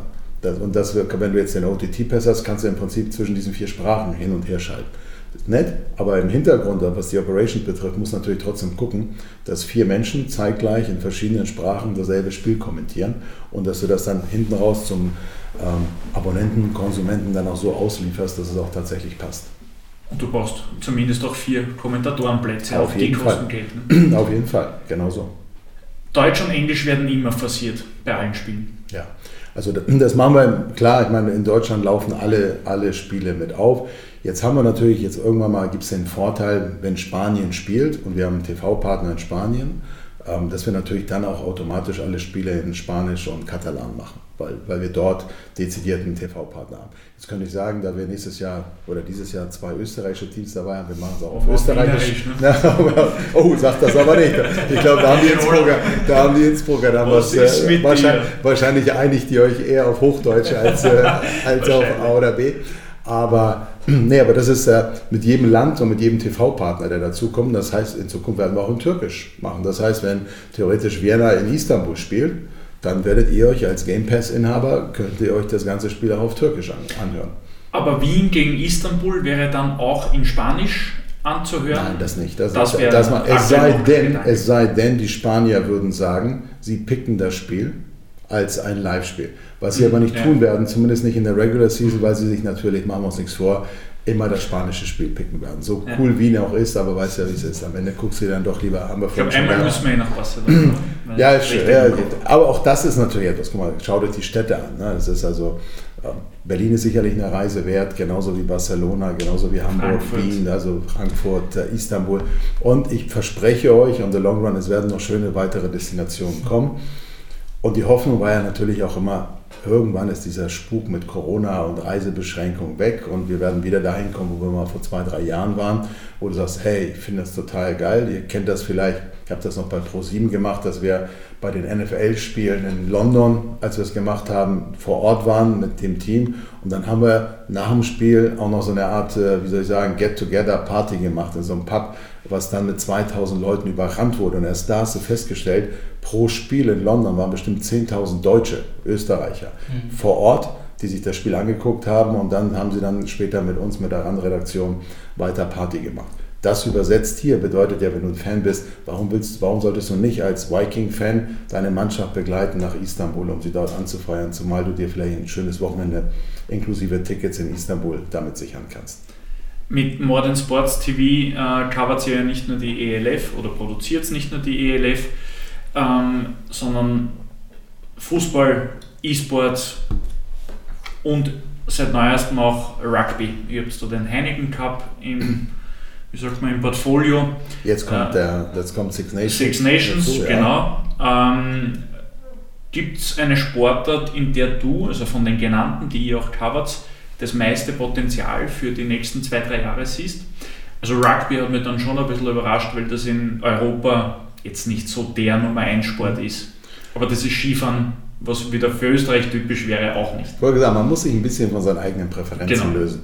Ähm, also noch zu meiner Zeit beim Fernsehen haben wir beispielsweise die Rugby-Weltmeisterschaft bei Pro7 Max übertragen. Wirklich, wirklich hervorragende Quoten. Also es gibt eine feine, mhm. aber die ist aber auch sehr geschlossene Zielgruppe, die das gut findet. Und wir merken das jetzt bei Modern Sports TV, seitdem wir Rugby haben. Das ist wie mit der ELF beispielsweise im, äh, im Sommer. Ähm, du merkst richtig die Peak-Hits, die Ausschläge. Diese Zielgruppe, die geht geschlossen rüber und schaut sich das dort an. Ja, die ist nicht so groß beispielsweise wie, wie Fußball oder wie andere, aber das sind in meisten anderen Sportarten auch nicht. Aber das ist eine unfassbar treue und verlässliche Zielgruppe. Und wenn man jetzt mal ganz ehrlich ist von der Sache her, Rugby und Football naja, ich meine, klar, jetzt würden Sie untereinander sagen, hat nichts miteinander zu tun, aber jetzt mal ganz nüchtern von oben drauf geschaut, mit ein bisschen Entfernung sagen, naja, ähm, das ist schon, ähnelt sich ein bisschen auch von der Zielgruppe von, von denen, die wir haben. Das macht schon durchaus Sinn. Mhm. Ich glaube nicht, dass Rugby ein unfassbares Wachstumspotenzial hat. Also, dass wir morgen ähm, aufschließen werden, auch nicht zu Football beispielsweise. Football wurde gerade im abgelaufenen Jahr in Deutschland in der Zielgruppe 14 bis 49 zur zweitbeliebtesten Sportart gewählt nach Fußball. Das muss man sich mal vorstellen als Fernsehsportart. Das heißt vor Basketball, vor Eishockey, vor Handball, vor Formel 1. Das ist unfassbar, was sich da entwickelt mhm. hat.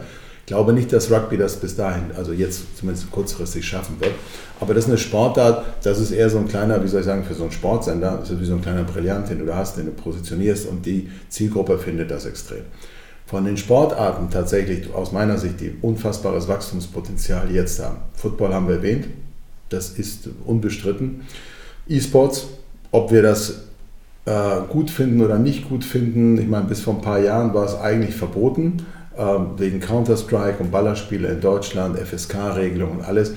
Aber diese Sportart ist komplett aus dem Dornröschen-Schlaf erwacht. Das heißt, was jetzt passiert ist, ähm, Turniere, auch da wieder, Corona hat es ein bisschen verhindert, diese Expansion, aber ihr werdet sehen, sobald wieder Events zugelassen werden, das gab es in Polen, in Katowice oder im Madison Square Garden, da haben über drei Tage lang 20.000 Menschen äh, sind in die Stadien bzw. in die Hallen gestürmt und haben sich dort Turniere angeguckt. Dieses Thema wird weiter wachsen und wahrscheinlich ist E-Sports die im Moment am schnellst wachsende Sportart weltweit in Summe. Und auch nicht nur in Asien, sondern das passiert auch hier bei uns. Dann aus meiner Sicht äh, noch der dritte Sportart, das ist das ganze Thema MMA. Das hast du vergessen zu ja. erwähnen in unserem Portfolio. Deswegen sind wir auch in der GMC engagiert. Das ist die stärkste Serie äh, für die, die mit MMA und GMC nichts anfangen können. Octagon oder noch weiter runtergebrochen Käfigkämpfe, ähm, Kampfsport halt, Mixed Martial Arts. Ähm, wenn ihr euch UFC anguckt, ich weiß, als ich damals angefangen habe mit hier in Deutschland, dann durften wir so gut wie gar nichts machen, dann mussten wir es wieder runternehmen. Irgendwann haben wir mit der UFC damals einen Vertrag gemacht, dann tauchte so ein Knallkopf auf wie äh, Conor McGregor, der auf einmal da war. Mittlerweile ist er ein Superstar. Auch mittlerweile hat sich das Thema ausgebreitet. Wenn ihr seht, was in Amerika tatsächlich drumherum passiert, ähm, ist gigantisch. Das wird jetzt zwar noch ein bisschen dauern, aber es wächst ungemein, also in der Zielgruppe. Also unser YouTube-Channel beispielsweise von der GMC hat knapp 100.000 Follower. Mhm. Das heißt, es ist auch nicht mehr nur so banale Nische, sondern wir reden da wirklich ähm, über substanziell Fans, die dahinter sind. Und man darf eine Sache mal nicht vergessen. Wenn du für etwas brennst, Fußball finden alle irgendwie gut. Ja, das ist halt so, jeder hat, würde Fußball immer mit ankreuzen. Aber bei diesen kleineren Sportarten ist es so, wenn du dafür brennst, dann brennst du aber 120 Prozent und nicht auf 70 Prozent. Entweder bist du Fan, aber dann richtig oder eben gar nicht. Und das ist der Vorteil dieser kleineren Sportler. Die haben so ein sogenanntes Stickiness. Also wenn die da Lust haben, dann kommen sie hin und schauen sich das an. Und das erste Event letztes Jahr, das wir machen durften nach Corona, nach der ganzen Pandemie, in Oberhausen haben wir zum ersten Mal knapp 4000 Zuschauer wieder in der Halle gehabt, die sich so ein äh, Turnier angeguckt haben. So, und ich behaupte, das wird sich jetzt weiterentwickeln und ich glaube, Ende des Jahres werden wir das erste Event sehen, wo wir 7.000, 8.000 Zuschauer wieder in einer der Arenen haben werden. Und dann siehst du natürlich auch, welche Power das ganze Thema entfaltet. Cagefighting in Deutschland äh, noch nicht als Sport anerkannt, oder? Das, das kommt, glaube ich, erst. Oder ich kenne zumindest vom Sportwettenmarkt, du darfst das nicht als Sportwette anbieten. Ich glaube ja, was aber jetzt für mich kein Gradmesser dafür ist, ja. ähm, ob eine Sportart quasi bei den Fans tatsächlich funktioniert oder nicht. Also ja. ähm, in Deutschland nicht, aber schau, ich sag mal, UFC ähm, was die gerade in, in diesem Markt mhm. wiederum machen, ist gigantisch. Ja. So. Ich kenne es vom E-Sport, also äh, bei Admiral Sportwetten, gerade in der Corona-Zeit, wo kein anderer Sport stattgefunden hat, hat es massiv zugelegt und ist auch gekommen, äh, um zu bleiben. Also das ist, äh, weil ich gerade den Spruch sehe, äh, von Austria Klagenfurt da draußen gekommen, um zu bleiben, auch beim E-Sport. Also das hat äh, ja, äh, auch Corona da einen richtigen Treiber gegeben. Natürlich, bei, E-Sports war es gut, da hat Corona geholfen, ne? also in Anführungsstrichen, man, also zumindest ein Teil, die Community hat natürlich digital weiterarbeiten und weiterspielen können. Die ganzen analogen Events, also das, was es vorher mal ge gegeben hat, das nicht. Also jetzt wird wieder beides zusammengeführt, auf einem anderen Niveau hoffentlich. Ähm, beim, beim Thema MMA, also Cagefighting, war das natürlich das Problem. Ja, es ist äh, ein unmittelbarer Zweikampf. Ne? Es ist, äh, wenn, wenn zwei Leute im Cage stehen. Also das war schon ein Problem. Zuschauer, es findet alles in der Halle statt. Fast dauerhaft in den letzten zwei Jahren Restriktionen unterworfen gewesen. Aber ich glaube zum Beispiel, dass jetzt in diesem Jahr auch da der Knoten platzen wird. Und äh, wenn du dann das erste Mal wieder Hallen mit 5, 6, 7, 8.000 Zuschauern hast, äh, dann wird erst überhaupt sichtbar werden, wie viele Fans eigentlich wirklich dahinter stehen. Brennst du für das Thema Cagefighting auch, weil du aus dem Kampfsport kommst? Du hast gehört, du hast Karate äh, gemacht, du bist in die Bundesliga geschafft mit deinen Brüdern? Ja, ja, Kampfsport ist für mich, ich, ich, ich mag die Sportart. Ob jetzt unbedingt Cagefighting mein Thema gewesen wäre, wahrscheinlich eher nicht. Also ich bin dann eher... Wäre schade um schöne Gesichter. Eher, ja, genau, genau, genau. Also ich bin eher bei den tradierten Kampfsportarten. Aber wer weiß, ich bin ja auch 50 und nicht mehr 20, vielleicht äh, wäre das anders. Aber tatsächlich ist, also wir brennen, glaube ich, wir alle drei Brüder brennen nach wie vor für den Kampfsport und äh, das sind herausragende Athleten. Und das, was wir ja immer sehen, ist ja nur die letzten ein Promille, wenn die im Ring stehen, beziehungsweise im Cage, wenn es dann darauf ankommt, diesen einen Kampf zu machen. Aber die kämpfen zweimal, dreimal im Jahr für zehn Minuten im, Cage. Aber diese ganze 365 Tage Vorbereitung, wenn man das so ein bisschen mitbekommt im Hintergrund, das sind so unfassbar gute Athleten, das sind solche unfassbar guten Sportler. Und äh, das fasziniert mich ehrlicherweise an dem Thema. Betreibst du heute noch Kampfsport, also äh, hobbymäßig? Hm. Nein, höchstens an. Gut, dann starten wir jetzt mit den kritischen Fragen. nee, das hat sich irgendwann äh, tatsächlich erledigt. Ich bin ah. eher, eher kontaktlos mittlerweile unterwegs. Müssen wir ja. Ja, hilft nichts. Schelko, jetzt noch eine Frage auch in puncto Expansion, wenn man es so nennen will. Ist irgendwo in deinem Hinterkopf einerseits das Thema auch ein Verkauf an die NFL möglich. Andererseits wäre vielleicht äh, auch für euch einmal das Thema Kauf einer anderen Liga. Wir haben jetzt unlängst im Podcast zu Gast gehabt die ACSL, das ist die Austrian College Sports League, die sich auch mit Basketball- und Footballteams, also Universitätsteams, beschäftigt und, und für die eigene Liga gemacht hat. Wären diese zwei Wege für dich irgendwann einmal denkbar? Also einerseits Verkauf an die NFL oder aber auch Kauf einer Universitätsliga, um auch da nach unten hin noch stringenter zu werden.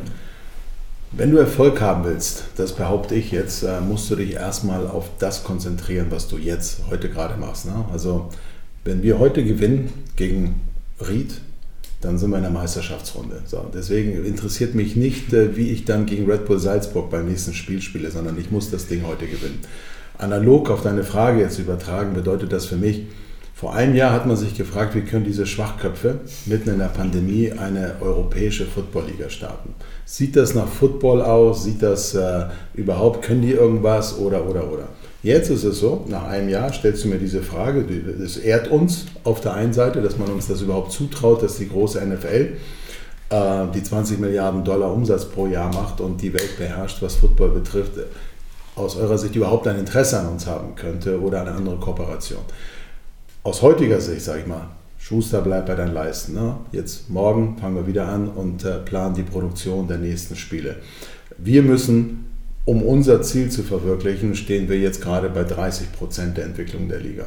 Ich glaube sehr, sehr, sehr fest an, an, an, an das Modell der European League of Football, dass wir da wirklich eine substanzielle Liga schaffen können, die auch professionalisiert den Sport auf ein anderes Level hebt, auch in der Zeit, wenn NFL gerade nicht spielt und auch in den Ländern, by the way, also wo die Spieler herkommen.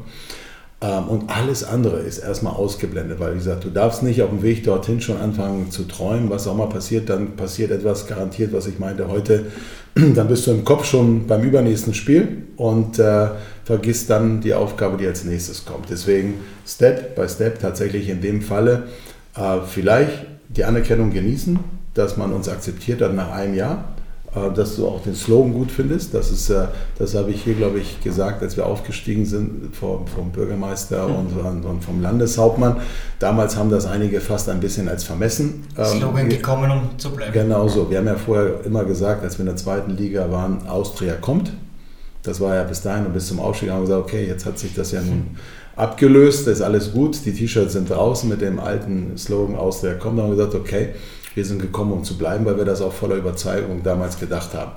Man muss ehrlicherweise sagen, zu dem Zeitpunkt hat das nicht jeder so gesehen, vor allem die Presse, die über uns berichtet haben, äh, die uns als Abstiegskandidat Nummer 1 gesehen haben in dieser Saison, weil aus ihrer Sicht wir uns schlecht verstärkt hatten und und und. Man sieht, es kann manchmal anders kommen, man muss an das Thema glauben, auch an die Leute, die da arbeiten. Ähm, aber das, ich komme mal wieder zurück, Hausaufgaben machen, sich konzentrieren, wenig zuhören, links, rechts. Deswegen ähm, wir reden mit der NFL, wir sind mit dem Austausch, das tue ich aber alleine schon deswegen, weil ich die letzten zwölf Jahre mit denen geredet habe und im Austausch war. Sonst dürften wir beispielsweise solche Namen wie Galaxy oder Sea Devils gar nicht benutzen. Mhm. Das sind ja alles alte NFL Europe Namen. Das heißt, wir sind da im Austausch, sehr freundschaftlich, aber den Schritt, den du gerade beschreibst, das ist äh, so weit weg, äh, das muss uns heute nicht interessieren. Mit deinem Berufstempo ist es fünf Jahre vielleicht nur weg. Naja, in fünf Jahren wollen wir, was ich sagte, 24 Teams haben oder in vier Jahren von jetzt an 24 Teams, 12, 13 europäische Länder und ungefähr eine Reichweite in den Ländern haben von rund 700 Millionen Menschen, die wir erreichen. Das ist mein Ziel. Und, das äh, heißt, wenn wir jetzt bei 30 Prozent sind, so wie du es vorher beschrieben hast, dann sind wir in fünf Jahren bei 100 Prozent. Ich hoffe in vier. Bisschen Tempo muss schon sein. Also wir, wir, wollen uns jetzt auch nicht schlafen legen. Ne? wir haben jetzt sehr viel über Football gesprochen, ähm, über Medien, auch schon ein bisschen über Fußball. Eine Frage noch zu Fußball an sich. Du investierst in Austria Klagenfurt und Viktoria Berlin, wie wir das schon äh, öfter jetzt angesprochen haben. Das sind jetzt zwei Fußballvereine, die nicht zu den bekanntesten und größten Europas zählen. Darüber hinaus sind Investoren im Fußball immer ein viel diskutiertes Thema.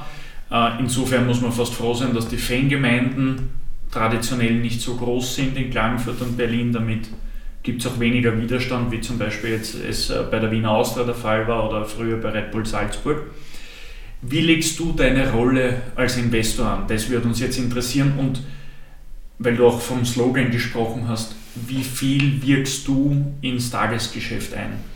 Ich glaube, als allererstes Thema, ich zucke jedes Mal ein bisschen zusammen, wenn mich jemand als Investor bezeichnet. Also ähm, ich weiß, das ist kein großer... Tut mir leid. Nee, aber ich weiß, also, das ist ja gemeinhin, man kennt das ja im, Bereich Fußball. Und es gibt andere Branchen, da sind Investoren durchaus, äh, haben eine positive Konnotation. Beim, beim Fußball hat das immer so einen leicht negativen Touch, wenn du über Investoren redest. Äh, deswegen sage ich, wir, wir sehen uns, und ich sage auch bewusst wir, weil die SEH bin nicht hier alleine, sondern vor allen Dingen mein Bruder mhm. Tomislav und ich, ähm, auch als wir hier losgelegt haben. Ähm, wir sind, glaube ich, als allererstes Thema vom Sport her getrieben. Also ich glaube, jeder, der mit uns tagtäglich zu tun hat, der, der merkt das dann auch. Also es ist so, wir treffen auch nicht immer nur Entscheidungen, die nach einer Excel-Datei aussehen, sondern teilweise hat das tatsächlich auch äh, mit der Leidenschaft zum Sport an sich zu tun. Das kann jeder von sich sagen oder ich nehme das aber einfach schlicht und ergreifend für uns beide in Anspruch. Deswegen sehe ich uns tatsächlich eher als Unternehmer, ähm, die reingehen und nicht als klassische Investoren, weil da geht es tatsächlich nur getrieben um Rendite und alles. Äh, ähm, und auch die Frage, wie lange bleibt man denn so, wie lange reicht der Horizont? Deswegen, da trifft auch wieder der, der Slogan zu. Erstmal sind wir gekommen, um zu bleiben. Also das heißt, äh, da gibt es keinen Ein- oder Zwei-Jahresplan, gerade weil wir beim Sport oftmals auch die Dinge nicht eben linear planen können. Am Reißbrett so und so muss das stattfinden. Wir wissen immer, da kann immer irgendetwas passieren. Ähm, Sport, wir sind das eine Jahr nicht aufgestiegen, äh, weil Ried sich entschlossen hatte, auf einmal fast zehn Tore zu schießen in einem Spiel. Okay, das kann passieren, abwischen und weitermachen. Und äh, Entsprechend äh, sage ich, ist Unternehmertum darauf ausgerichtet, eine Vision zu haben. Und das, was wir vorhin den Pitch hatten, äh, zu gucken, sag mal, wie kannst du so ein Verein, so ein, so, ein, so ein Team hoffentlich in Zukunft auf mehrere Beine hinstellen. Und der große Unterschied zwischen dem, was ich sage, und dem klassischen Investor, wir sind keine Mäzene, sondern wir wollen, dass der Verein hoffentlich irgendwann in ein, zwei Jahren spätestens auf sicheren Füßen steht auch gar keine Zuschüsse braucht oder irgendetwas, sondern von sich aus äh, sicher steht und dass das, was hier auch passiert ist in den letzten 15 Jahren, dass das einfach nicht stattfindet. Nämlich, dass du sagst, wir haben wir sind in der ersten Liga, es gibt TV-Geld, wir sind vernünftig im Sponsoring aufgestellt, aber kein Mäzentum, sondern die Leute kriegen für ihr Geld, was sie bei uns investieren, wenn sie auf die Brust gehen oder wenn sie LED-Werbung machen, kriegen sie eine Gegenleistung dafür. Und deswegen tun sie das auch wie bei jedem anderen Unternehmen auch gerne, weil sie sagen, okay, auf Augenhöhe funktioniert das. Und dann geht es weiter, digital, Merchandising, alles das, was ich aufgezählt habe. Ähm, das sind Erlösquellen, die so ein Verein langfristig absichern, damit er vernünftig arbeiten kann. Ich glaube, das ist eher unsere Vision, als zu sagen, oh, wir sind jetzt die Investoren, die kommen jetzt kurzfristig rein beuten was aus, weil vieles kann man den Investoren vorwerfen, aber hier gab es nichts auszubeuten. Der Verein lag am Boden. Ihr wisst selber, als wir eingestiegen sind hier, oder damals mein Bruder noch zuerst, als wir reingekommen sind, Da waren wir, glaube ich, einen Platz vom Abstieg aus der zweiten Liga. Und im Stadion unmittelbar danach wurden Bäume gepflanzt und kein Fußball mehr gespielt. Das war die Situation vor zwei Jahren, Freunde. Und äh, deswegen, was willst du, da kannst du nichts, äh, nicht noch weiter was ausbeuten, sondern es geht dann ganz langsam personell und ideell Themen reinzugeben und äh, dann äh, die Dinge weiterzuentwickeln. So, dass das nicht immer jedem schmeckt, auch den Fans nicht.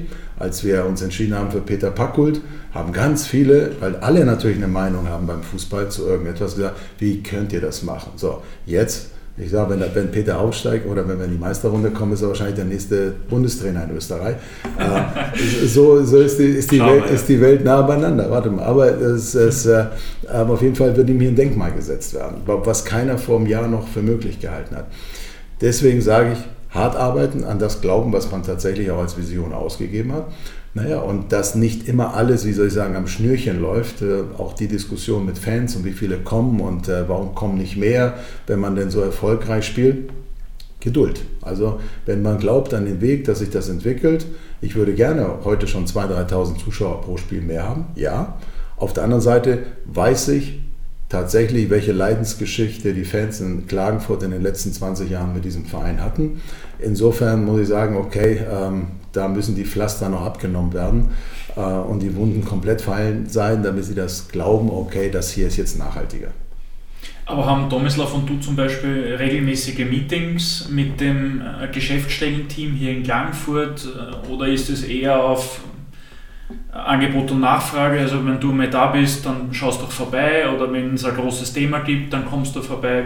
Wie kann man sich das ungefähr vorstellen?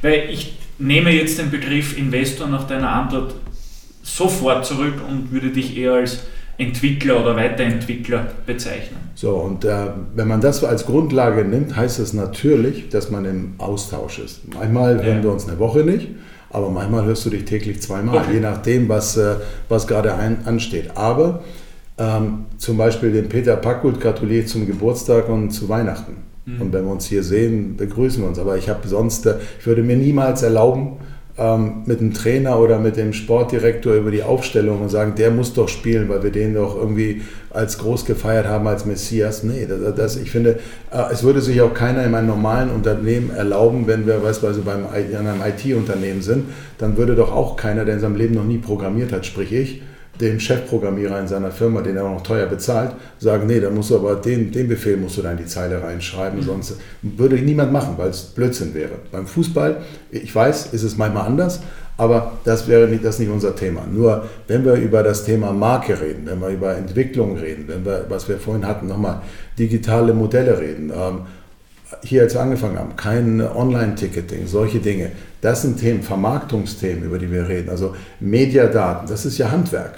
Da, und ich meine, und das, das gab es alles nicht. Das heißt, diese Dinge zu entwickeln, um die Austria hoffentlich in einem Jahr einen Entwicklungsprozess darstellen zu lassen, der vielleicht normalerweise ohne Hilfe fünf Jahre dauern würde, ähm, relativ schnell hinzukommen, weil du einfach viel Zeit in der Vergangenheit verloren hast. Das ist unser Job. Das versuchen wir hier tatsächlich, aber tatsächlich weniger Einfluss zu nehmen auf das, was auf dem Rasen da unten stattfindet, weil ich glaube, das wäre eine komplett. Dann könnte ich mich hier hinstellen und dann müsste ich Trainer sein. Also dann müsste ich auch Verantwortung übernehmen vor Ort und sagen, okay, ich weiß besser, dass ein 3-5-2 besser ist als ein 4-4-2. So weiß ich aber nicht. Das, äh, ich respektiere den Fußballlehrerberuf äh, so sehr, dass ich sage, ich habe ihn nicht abgeschlossen, deswegen müssen die andere machen gefühlt entwickelst du ja nicht nur die Austria aus Klagenfurt, sondern du entwickelst ja auch das Stadion mit. Äh, wir haben das jetzt beobachtet über die letzten Monate. Du hast da neben den Spielen von der Austria Klagenfurt auch einen äh, Schwergewichtsboxkampf hierher geholt gehabt. Die ELF wird im September ihr Finale hier spielen. Warum Klagenfurt oder warum liegt da scheinbar dieses Stadion auch so am Herzen? Naja, da ein Thema ist, also vielleicht liegt es daran, dass, zweit, also als allererstes ein Augenzwinkern, ich sage es schon vorweg, 2008, das war meine erste Begegnung mit Klagenfurt. Da spielte eine deutsche Nationalmannschaft hier das erste Spiel bei der EM gegen Kroatien und Kroatien gewann 2-1 und ich habe direkt hier unten ähm, auf der Tribüne gesessen und ich glaube, äh, bin dann morgen um 6 am schönen Wörthersee, dann irgendwann habe ich äh, gesagt, das reicht, das Feiern, das passt. Also insofern habe ich, das war die erste Begegnung ähm, und äh, das war eine herausragende Begegnung. Ähm, und äh, seitdem ganz ehrlich, auch als ich danach hier nochmal hergekommen bin, das ist eine unfassbar tolle Infrastruktur, die wir hier haben. Also es gibt natürlich genügend Stimmen, die sagen, das ist eigentlich überdimensioniert für eine Stadt wie Klagenfurt, das Stadion. Mag sein, interessiert mich aber nicht, nun ist es da. Also ja, die Infrastruktur ist da. Und jeder, der Sport gerne macht, ne, also wenn er hier rausgeht, Olympialeistungszentrum. In diesem Stadion gibt es drei Fitnessräume äh, für unterschiedliche Bereiche. Ähm, die Mannschaften trainieren hier. Wir haben hier unsere Geschäftsstelle im Stadion. Die Teams gehen zum Training nur zwei Meter über ähm, über diesen kleinen Parkplatzstreifen, sind auf dem mhm. Trainingsplatz. Also das sind alles Dinge, wo du sagst, wow, das Stadion hat knapp oder etwas über 30.000 Fassungsvermögen. Die Infrastruktur drumherum ist grandios. Der Erlebniswert von Klagenfurt, machen wir uns nichts vor. Es gibt Leute, die zahlen verdammt viel Geld dafür, dass sie hier drei, vier Tage Urlaub verbringen dürfen. Ähm, und wir dürfen hier jeden Tag Fußball spielen. Und äh, wenn man das zusammennimmt, ähm, habe ich gesagt, ich glaube, man sieht, was dieses Stadion kann. Es macht es nur zu selten. So, und deswegen haben wir auch gesagt, ähm, wenn wir schon die Infrastruktur hier haben, äh, warum nicht dieses Stadion zusammen mit Stadt und Land versuchen, stärker noch zu bespielen? Weil machen wir uns nichts vor, ich erwarte mindestens 20.000, wenn nicht sogar mehr Zuschauer zum Footballfinale hier im September. Diese Leute, wenn sie nach Klagenfurt kommen, die bleiben wahrscheinlich das ganze Wochenende hier. Das heißt, das ist ein wirtschaftlicher Faktor. Äh, die bespielen dann für ein Wochenende tatsächlich hier Klagenfurt. Also wenn 20.000 Leute kommen, dann wächst äh, die Population in Klagenfurt mal eben um 20 Prozent an für ein Wochenende. Ähm, das heißt, da passiert hier richtig was. Und äh, das gleiche mit dem Boxkampf, einfach zu zeigen, was die Infrastruktur kann und die Fans, ehrlicherweise, aus dem Dornröschenschlaf ein Stück weit erwecken und sagen, hey, schaut mal, was eigentlich diese Stadt neben ein bisschen früher Zweitliga-Fußball noch zu bieten hat. Und tut am Ende des Tages wahrscheinlich auch Austria Klagenfurt politisch gut, wenn äh, gesehen wird, äh, was du da bewegen kannst. Ja, nicht nur politisch gut, auch das, aber zum Beispiel Austria Klagenfurt ist quasi ähm, auf jeden Fall Partner der Football League. Also wenn wir hierher kommen, mhm. die, also man sitzt zusammen, wir nutzen beide Zielgruppen auch um das eine und das andere Event äh, quasi bewerben zu können. Das heißt, ich glaube, beide Marken, wenn man so will, partizipieren davon. Du merkst es beispielsweise, wenn die NFL in London spielt, da haben sie eine Kooperation mit Tottenham. Ich habe beim Super Bowl mal zusammengesessen mit äh, Harry Kane, der damals als Botschafter von Tottenham ähm, in Atlanta war, um dann die Ankündigung zu machen, das Tottenham Stadion wird fertig gebaut und die NFL wird dort pro Jahr drei Spiele ausrichten. Das machen die ja auch, indem sie zwei starke Marken versuchen miteinander zu verbinden auf etwas niedrigerem Niveau zugegebenermaßen, machen wir genau das Gleiche. Und ich glaube, wenn hier 20, 25, 30.000 Zuschauer bei einem Event sind und du hast aber einen Vorlauf vom halben Jahr auf dieses Event hin und die Austria Klagenfurt ist automatisch immer auch in dieses Thema mit involviert, das strahlt, das hat positive Abstrahleffekte für die Austria, ich glaube aber auch für die ELF am Ende des Tages, wenn sie hierher kommt. Und insofern glaube ich, liegt es fast auf der Hand, dass man diese beiden Dinge miteinander vernetzen muss. Und uns als Sportfans taugt es ja auch, wenn sie in Österreich was tut und, und das Stadion bespielt ist. Ja, ich glaube, ich glaube, es taugt allen. Also nochmal, ich sage immer wieder, das ist so eine tolle Infrastruktur. Mhm. Also wenn, wenn sie nicht da wäre, müsste man sie erfinden. Und äh, da sie nun mal da ist, muss man sie einfach schlicht und ergreifend nutzen. Ich glaube, das ist, äh, äh, so wie soll ich sagen, oberste Prämisse und, und, und Maxime. Wenn du dir ein Sportevent wünschen dürftest, das hier stattfindet, welches wäre das? Du darfst jetzt auch komplett frei wählen. Es gibt viele Events, aber ich glaube, eins für mein persönliches Herz, was würden nicht viele sagen. Wir haben ja den Philipp Prgovic, den Schwergewichtler, hier gehabt, äh, letztes Jahr, glaube ich, im September. Ähm, und dann äh, da hat man gesehen, auch wenn hier nur 3000 Leute damals drin waren, welche Kraft das entfalten kann. Ähm, und äh, der Philipp ist ja mit uns zusammen, er wird jetzt wahrscheinlich ähm, im Mai seinen Eliminator-Kampf bekommen in der IBF. Wenn er diesen Kampf gewinnt, ist er Pflichtherausforderer von Usyk oder von Joshua. Das heißt, er ist auf der einsamen Spitze äh, angekommen. Und dort ein Open-Air-WM-Kampf vielleicht mal gegen einen Joshua oder Tyson Fury in Klagenfurt zu veranstalten, ich glaube, das hätte was. Philipp wird dabei Weltmeister und äh, dann geht es wieder bis 6 Uhr am Wörthersee. Dann machen wir, glaube ich, dann machen wir, vielleicht sogar noch länger, dann machen wir die, die, die, die Uhr tatsächlich rund. Also das ist, äh, das wäre mal, das wäre ein kleiner Traum, ja. Konzerte auch mal ein Thema? Ja, also wirklich Events? Events, Events ja. Ich meine, wir haben ja schon das Adventssingen hier gemacht. Ähm, aber U2, Ed Sheeran, ich glaube aber, das macht, die, das macht der Sport, Sportpark ja ohnehin. Mhm. Also da, da, sind wir weniger involviert. Ich sage, das findet in einer Zeit statt. Ähm, ich muss ehrlicherweise sagen, ich freue mich über jedes Sportevent, das mehr stattfindet. Ähm, und wenn es auch zu Lasten vielleicht von Konzerten geht, so gerne ich Konzerte mag, aber das ist ein Sportstadion. Mhm. Ja, und ich denke, wenn es uns gelingt, vielleicht im Sommer, es wirtschaftlich so attraktiv auch für den Sportpark und die Stadt zu machen, dass wir lieber Sportevents machen als Konzerte, das wäre meine liebere Variante, ehrlicherweise. Ähm, obwohl ich natürlich weiß, das Stadion alles muss sich refinanzieren und wenn ein großes Konzert hier ist, äh, dann, dann bringt das auch was für die Refinanzierung des Stadions. Ähm, aber wie gesagt, ich bin mehr auf das Sport-Entertainment-Thema ausgerichtet als auf Konzerte. Ähm, auch wenn ich glaube, zwei, drei Konzerte im Jahr verträgt dieses Stadion auch äh, neben all dem, was drumherum passiert. Auch das ist eine nette Verbindung von Marken, von allem. Es ist halt in unserem Stadion, es ist äh, in unserem Wohnzimmer, was dann stattfindet. Oder wieder mal das Winterklassik der österreichischen Eishockeyliga mit KC und dem ja. VSV hat ja schon mit 30.000 Fans funktioniert. Ich weiß, und das war wieder beim Sportevent. Das ja, war super. Genau. Genauso. Ich kann mir vorstellen, dass das für unsere 18 bis 22 oder 25-jährigen Zuhörer ein Wahnsinn ist, diese Episode, äh, worüber du alles äh, erzählst. Sie, sie ist auch für uns ein Wahnsinn mit dem einen Unterschied, dass wir vieles äh, davon zumindest in Teilen auch schon erlebt haben im Sportbusiness. Aber für unsere jüngsten Hörer, wo können sie sich jetzt in der Sekunde bei euch bewerben, um diese Erfahrungen mitzusammeln? Also, Oder jeder, sucht ihr gar keinen? Na, ach du, wir, wir wachsen tatsächlich. Also ich habe ja immer so, wir haben ja eine bunte Mischung, glaube ich. Ich nenne das bei uns immer, ähm, wir haben Fraktion Jugend trainiert für Olympia. Ähm, das über klassische Praktika, übrigens so wie ich mit 19, habe ich ja vorhin erzählt, bei OK Radio angefangen habe so habe ich bei Tele5 Praktikum gemacht, bei RTL. Das ist der ganz klassische Weg und auch der einfachste Weg. Komm hin, bewirb dich, ähm, sei dabei. Naja, ist auch dann wieder wie beim Sport, wie beim Fußball. Wer sich nicht anbietet, wird nicht angespielt und wenn er nicht angespielt wird, wird er wenig Ballspielzeit haben und entsprechend sehr unwahrscheinlich, dass er dabei bleibt. Deswegen auch bei Praktika sich anspielbar machen und äh, zeigen, dass man auf etwa, für etwas brennt, ähm, um sich dann weiterzuentwickeln.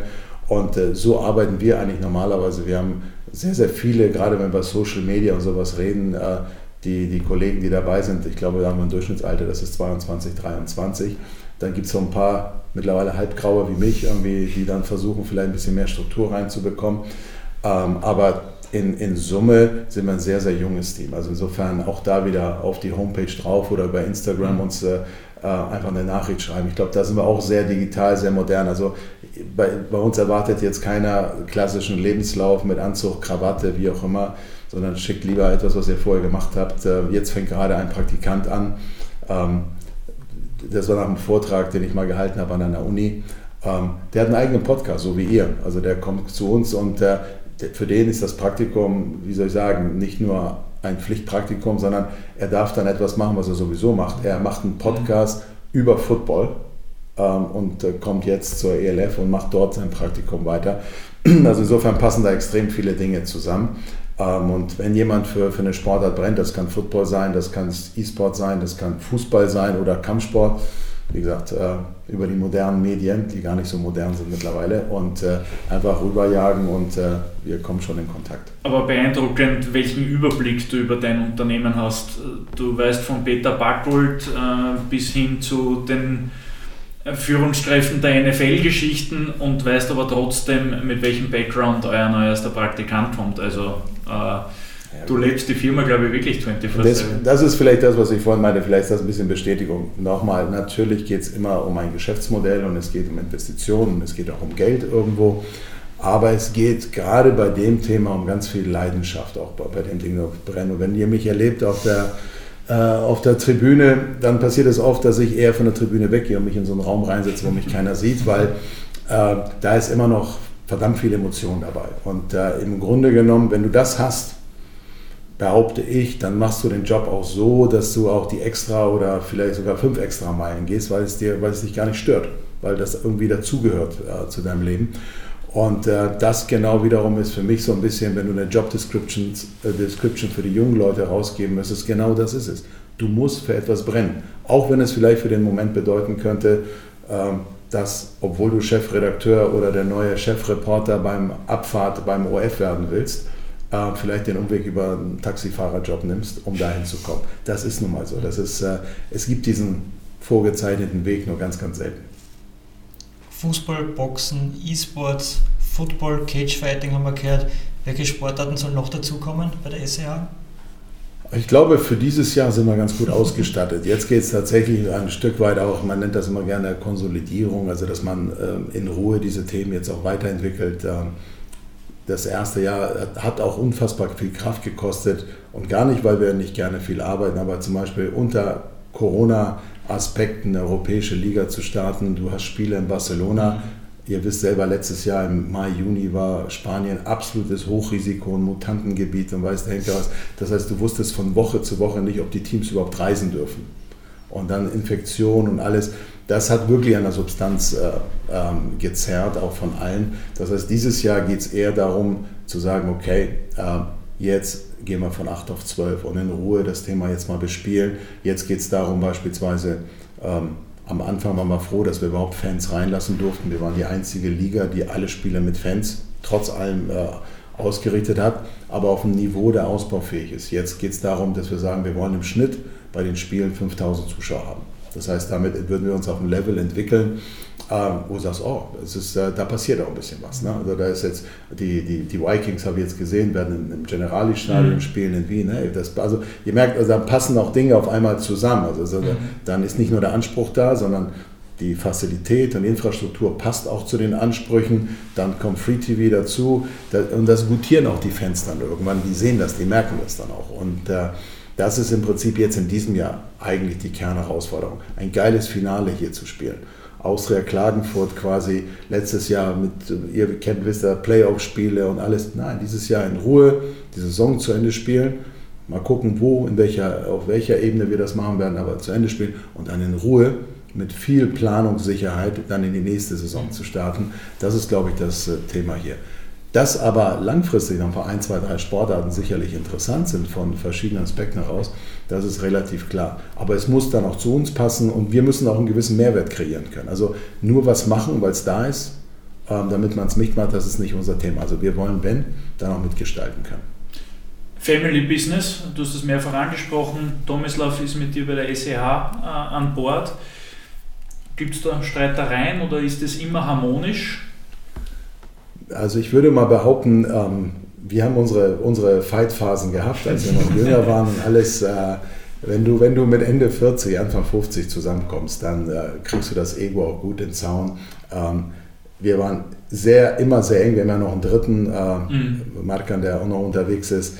Ähm, wir teilen uns zum Beispiel das Office in München zusammen, obwohl er eigentlich noch was anderes macht. Das zeigt auch, dass wir sehr wohl auch in der Freizeit Zeit miteinander verbringen können und, äh, und unabhängig vom Business äh, Spaß miteinander haben.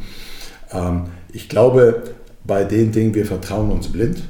Und deswegen ähm, wird es bei uns auch selten so sein, dass äh, wenn er gefragt wird oder ich gefragt werde, ich sage, oh, warte mal, ich muss mich mal kurz abstimmen oder er wird genau das Gleiche eben nicht machen. Wir sind, glaube ich, beide so im Thema drin und mit dem, was wir gerne machen, ähm, dass wir so viel Vertrauen zueinander haben, ähm, dass äh, quasi das eigentlich immer eine Stimme ist. Und wird es auch ein Family Business bleiben in Bezug auf deine Kinder?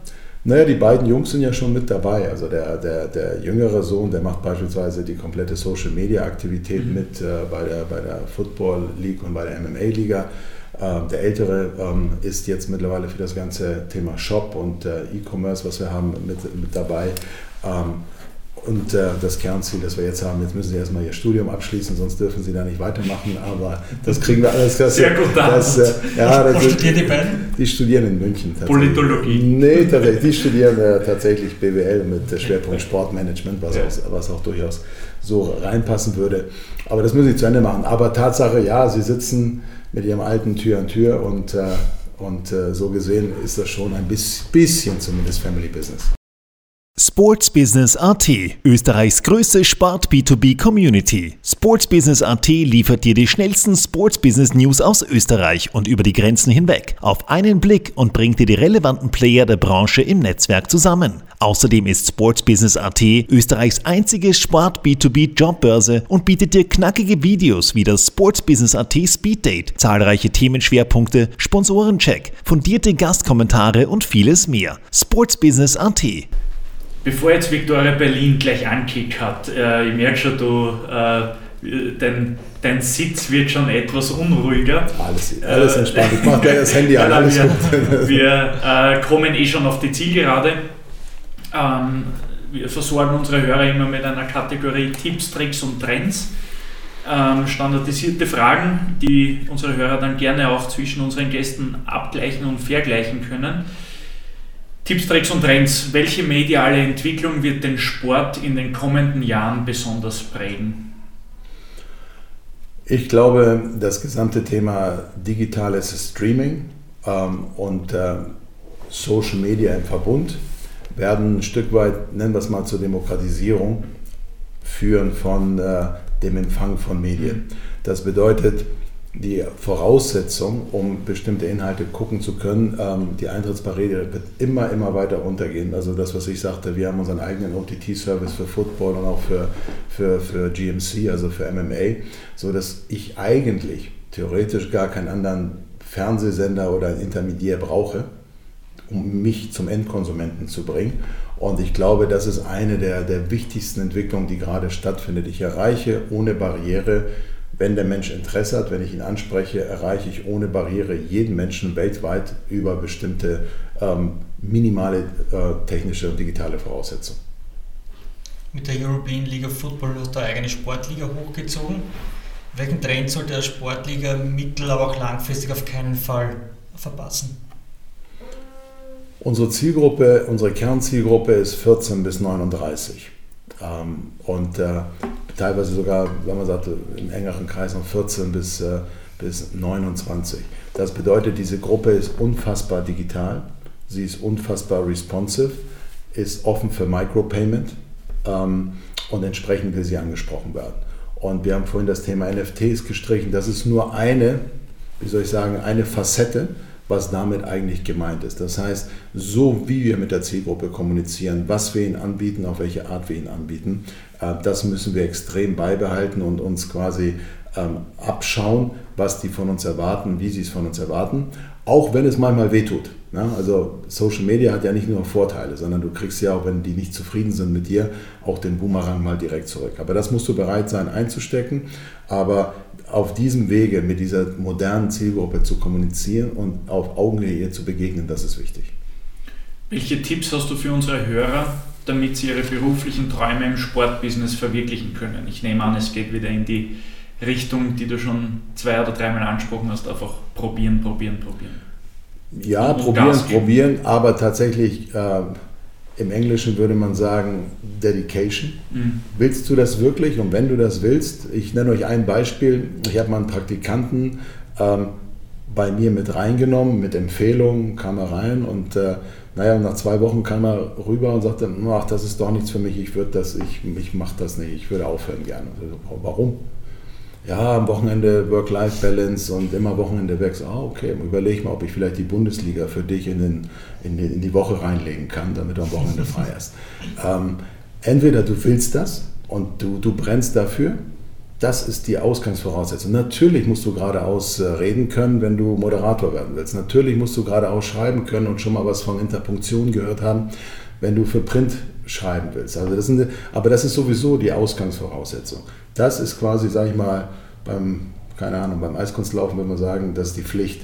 Aber die Kür am Ende ist deine Passion, deine Dedication, dass du das, was du machen willst, dass du dafür tatsächlich brennst, den Extrameter gehen willst und sagst, und so war es bei mir, wenn mir jemand mit 19 gesagt hätte, dass ich irgendwann mal einen Job habe, der tatsächlich es beinhaltet, dass ich an einem Spieltag von Bayern München in eine Loge gehe und von dort aus mein Business mal mit Leuten rede ähm, und dafür auch noch bezahlt werde. Hätte ich gesagt, weißt du was, wo ist das? Wo ist der Kontrakt, den unterschreibe ich heute? Und ich will auch kein Geld dafür haben. Ja, das ist so, wenn dir das jemand vorschlägt. So. Und ich glaube, das ist die Ausgangsvoraussetzung. Einfach brennen und nicht fragen, Mensch, ist das jetzt eine halbe Stunde zu viel oder zu wenig gewesen?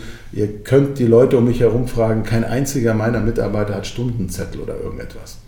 Ja, die, oder ich kontrolliere sie auch nicht, sondern Na, was soll ich sagen? Ich kann ein Spiel ja nicht absagen, weil wir gerade nicht fertig geworden sind mit den Plakaten oder der Bewerbung. Er findet statt. Und ich bin so groß geworden.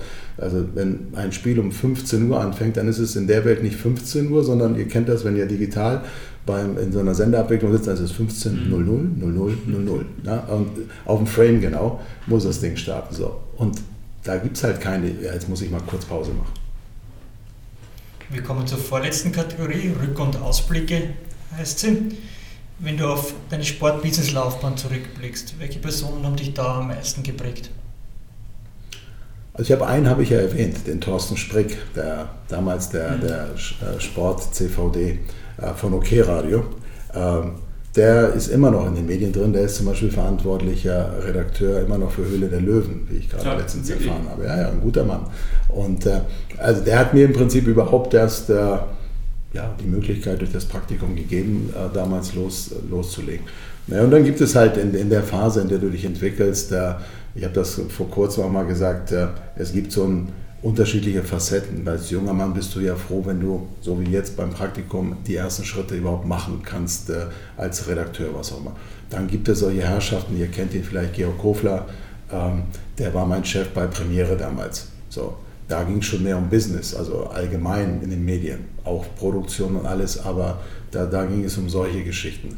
Ähm, ich hatte die Chance, dass ich mit Dieter Hahn und Leo Kirch noch äh, zu tun hatte, ähm, die mich eingestellt haben damals und mir die Chance gegeben haben, damals beim DSF anzufangen, auch die Möglichkeit gegeben haben, diesen Sender in Sport 1 umzubranden und damals schon das Thema äh, Sender mit Online-Mobile-Plattformen miteinander zu vernetzen, die bis dahin komplett unterschiedliche Dinge waren.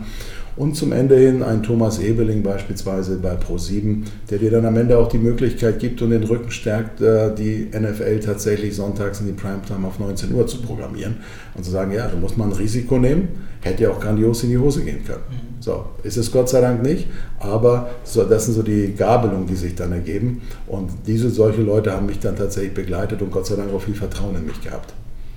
Zum langfristigen Erfolg gehört auch das Wegstecken von Rückschlägen und das Lernen aus Fehlern. Gibt es Entscheidungen, die du heute so nicht mehr treffen würdest? Hunderttausende, ganz ehrlich. Also ja, nur wenn ich entscheidet, äh, macht keine Fehler. Das ist halt so. Oder andersrum, wenn du pro Spiel nicht aufs Tor schießt, kannst du maximal 0-0 spielen. So, und äh, deswegen ähm, gibt es Dinge, jeden Tag entscheide ich wahrscheinlich 50 Sachen falsch.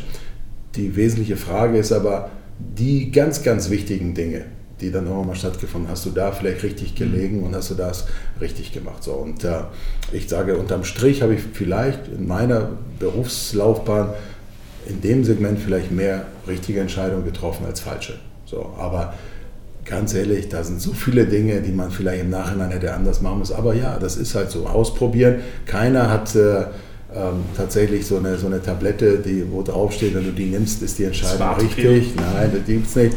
Ausprobieren, machen, gucken. Und das ist das Allerwesentliche, ihr kennt das ja auch, ähm, aus Fehlern lernen. Na, wenn immer alles gut läuft, dann neigt man auch oftmals dazu, ähm, Dinge zu verklären, denkt, es läuft alles gut. Richtig lernen, offen gestanden, tust du eigentlich nur aus Fehlern. Wenn du mal gegen die Wand fährst und dann ehrlich zu dir bist und sagst nicht, die anderen sind doof und äh, die haben mich alle nicht verstanden, nur ich habe recht, sondern analysieren, gucken, auseinandernehmen, sagen, woran hat es vielleicht gehapert, um dann quasi mit einem anderen Mindset und mit einem anderen Werkzeug dann wieder loszulegen, das Ding zu machen. Also wirklich bereit sein, aus Fehlern zu lernen. Dann glaube ich, ähm, ist es langfristig für dich, äh, kann es erfolgreich sein zumindest. Gibt es Entscheidungen, auf die du besonders stolz bist? Ja, doch, das haben wir, wir haben ja, ich meine, machen wir uns nichts vor, ich bin, ich bin sehr, sehr stolz. Ich meine, guck mal, wir spielen heute ein Spiel, gerade an, in dem Ort hier. Keine Ahnung, vielleicht läuft es heute gegen uns, kann sein, ich bin aber optimistisch. Wenn wir das heute gewinnen, dann sind wir das erste Team in Österreich, was den Aufstieg aus der zweiten Liga geschafft hat und direkt in die Meisterrunde reingeht. Hat es so vorher nicht gegeben. Das heißt, zumindest werden wir für eine gewisse Phase, mindestens zwölf Monate, ähm, eine ganz kleine Zeile in der, in Wikipedia bei, bei der ÖFL haben, weil es vor uns keiner geschafft hat. Wenn du vor zwei, drei Jahren gesagt hättest, äh, wir spielen hier und hauen dann äh, tatsächlich einen raus, indem wir Salzburg schlagen als erstes Team nach fast einem Jahr, dann hätten alle gesagt, du bist geisteskrank. Das heißt, es gibt viele Dinge, auch hier, auf die ich wirklich stolz bin, auf das Team, was die jetzt hier leisten. Aber die Football-Liga, dass die so gestartet ist, auch auf das gesamte Team im Hintergrund. Ähm, in, in bestimmten Umfeldern, ähm, in denen wir damit losgelegt haben. Äh, doch, also da, da muss ich sagen, da waren schon durchaus auch ein, zwei Entscheidungen, die nicht hundertprozentig falsch waren. Wo siehst du dich in fünf Jahren? Da, wo du jetzt bist? Oder machst du irgendwann wieder den Abflug? Ich glaube, ich habe für mich tatsächlich beschlossen, äh, und ich glaube mal auf Holz hier, ähm, wenn die Gesundheit mitspielt, dann in 15 oder 15 Jahren werde ich ähnliche Dinge machen, die ich heute mache, hoffentlich. Ähm, also ich plane keine Rente und ich plane auch nicht die Malediven, wo ich dann ein ganzes äh, restliches Leben äh, alleine zubringe. Nee, ich habe ich hab genau darauf Lust, was ich jetzt gerade mache. Ähm, hoffentlich ist dann aus der Klagenfurt in der Champions League und die European League of Football ist in 15 Ländern europäisch unterwegs und äh, wir haben viel Grund zum Feiern.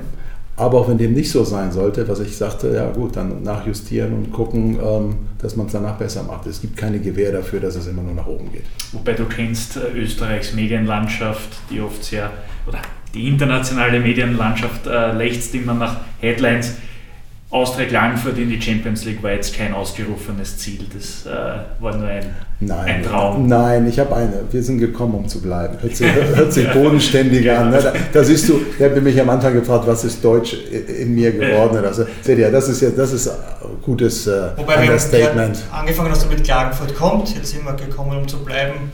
In 15 Jahren Klagenfurt in der Champions League. Und ich glaube, Oder aber, das, aber da, wir, da wir ja aus den Medien sind, weißt du, die Medien sind so vergesslich, also dann kann man das, in 15 Jahren kann man das ausrufen, dann äh, das passt schon. Krönender Abschluss, ähm, Quick and Dirty, Wordrap. Wir geben dir zwei Begriffspaare und du entscheidest dich bitte möglichst rasch für eines davon. Football oder Fußball?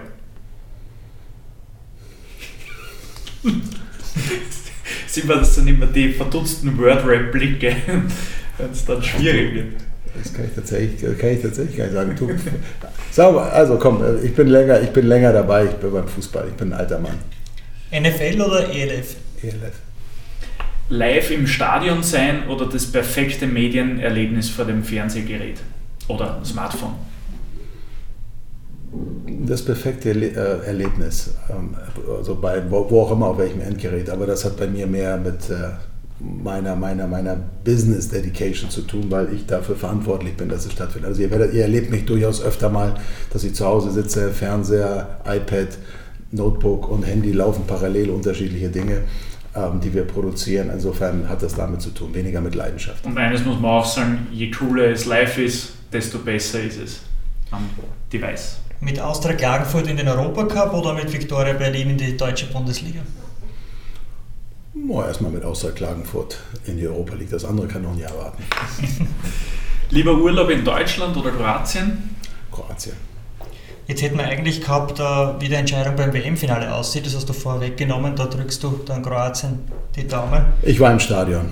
Also insofern, und ich hatte ein rot-weißes Trikot an. Insofern, Bilder lügen nicht. Dann machen wir eine andere Frage. Cevapcici oder Kärntner Kasnudeln? Auch wenn die Cevapcici nicht mein Leibgericht sind, aber da ich noch nicht mal weiß, wie die Kärntner Kasnudeln so hundertprozentig sind, entscheide ich mich für die Cevapcici. Was ist dein Leibgericht? Weil du bist, glaube ich, der erste Kroate, den ich kennenlernen darf, der nicht Cevapcici als seine Lieblingsspeise hat. Ach, ich, ich esse tatsächlich, da bin ich tatsächlich äh, sehr äh, europäisch unterwegs. Aber da wir es vorhin hatten mit dem Kaffee, wenn meine Mutter ein Burek zubereitet. Mhm. Also das ist auch also ein bisschen leicht fettiger als das, was man normalerweise bekommt. Dann würde ich sagen, das ist so eine perfekte Mahlzeit.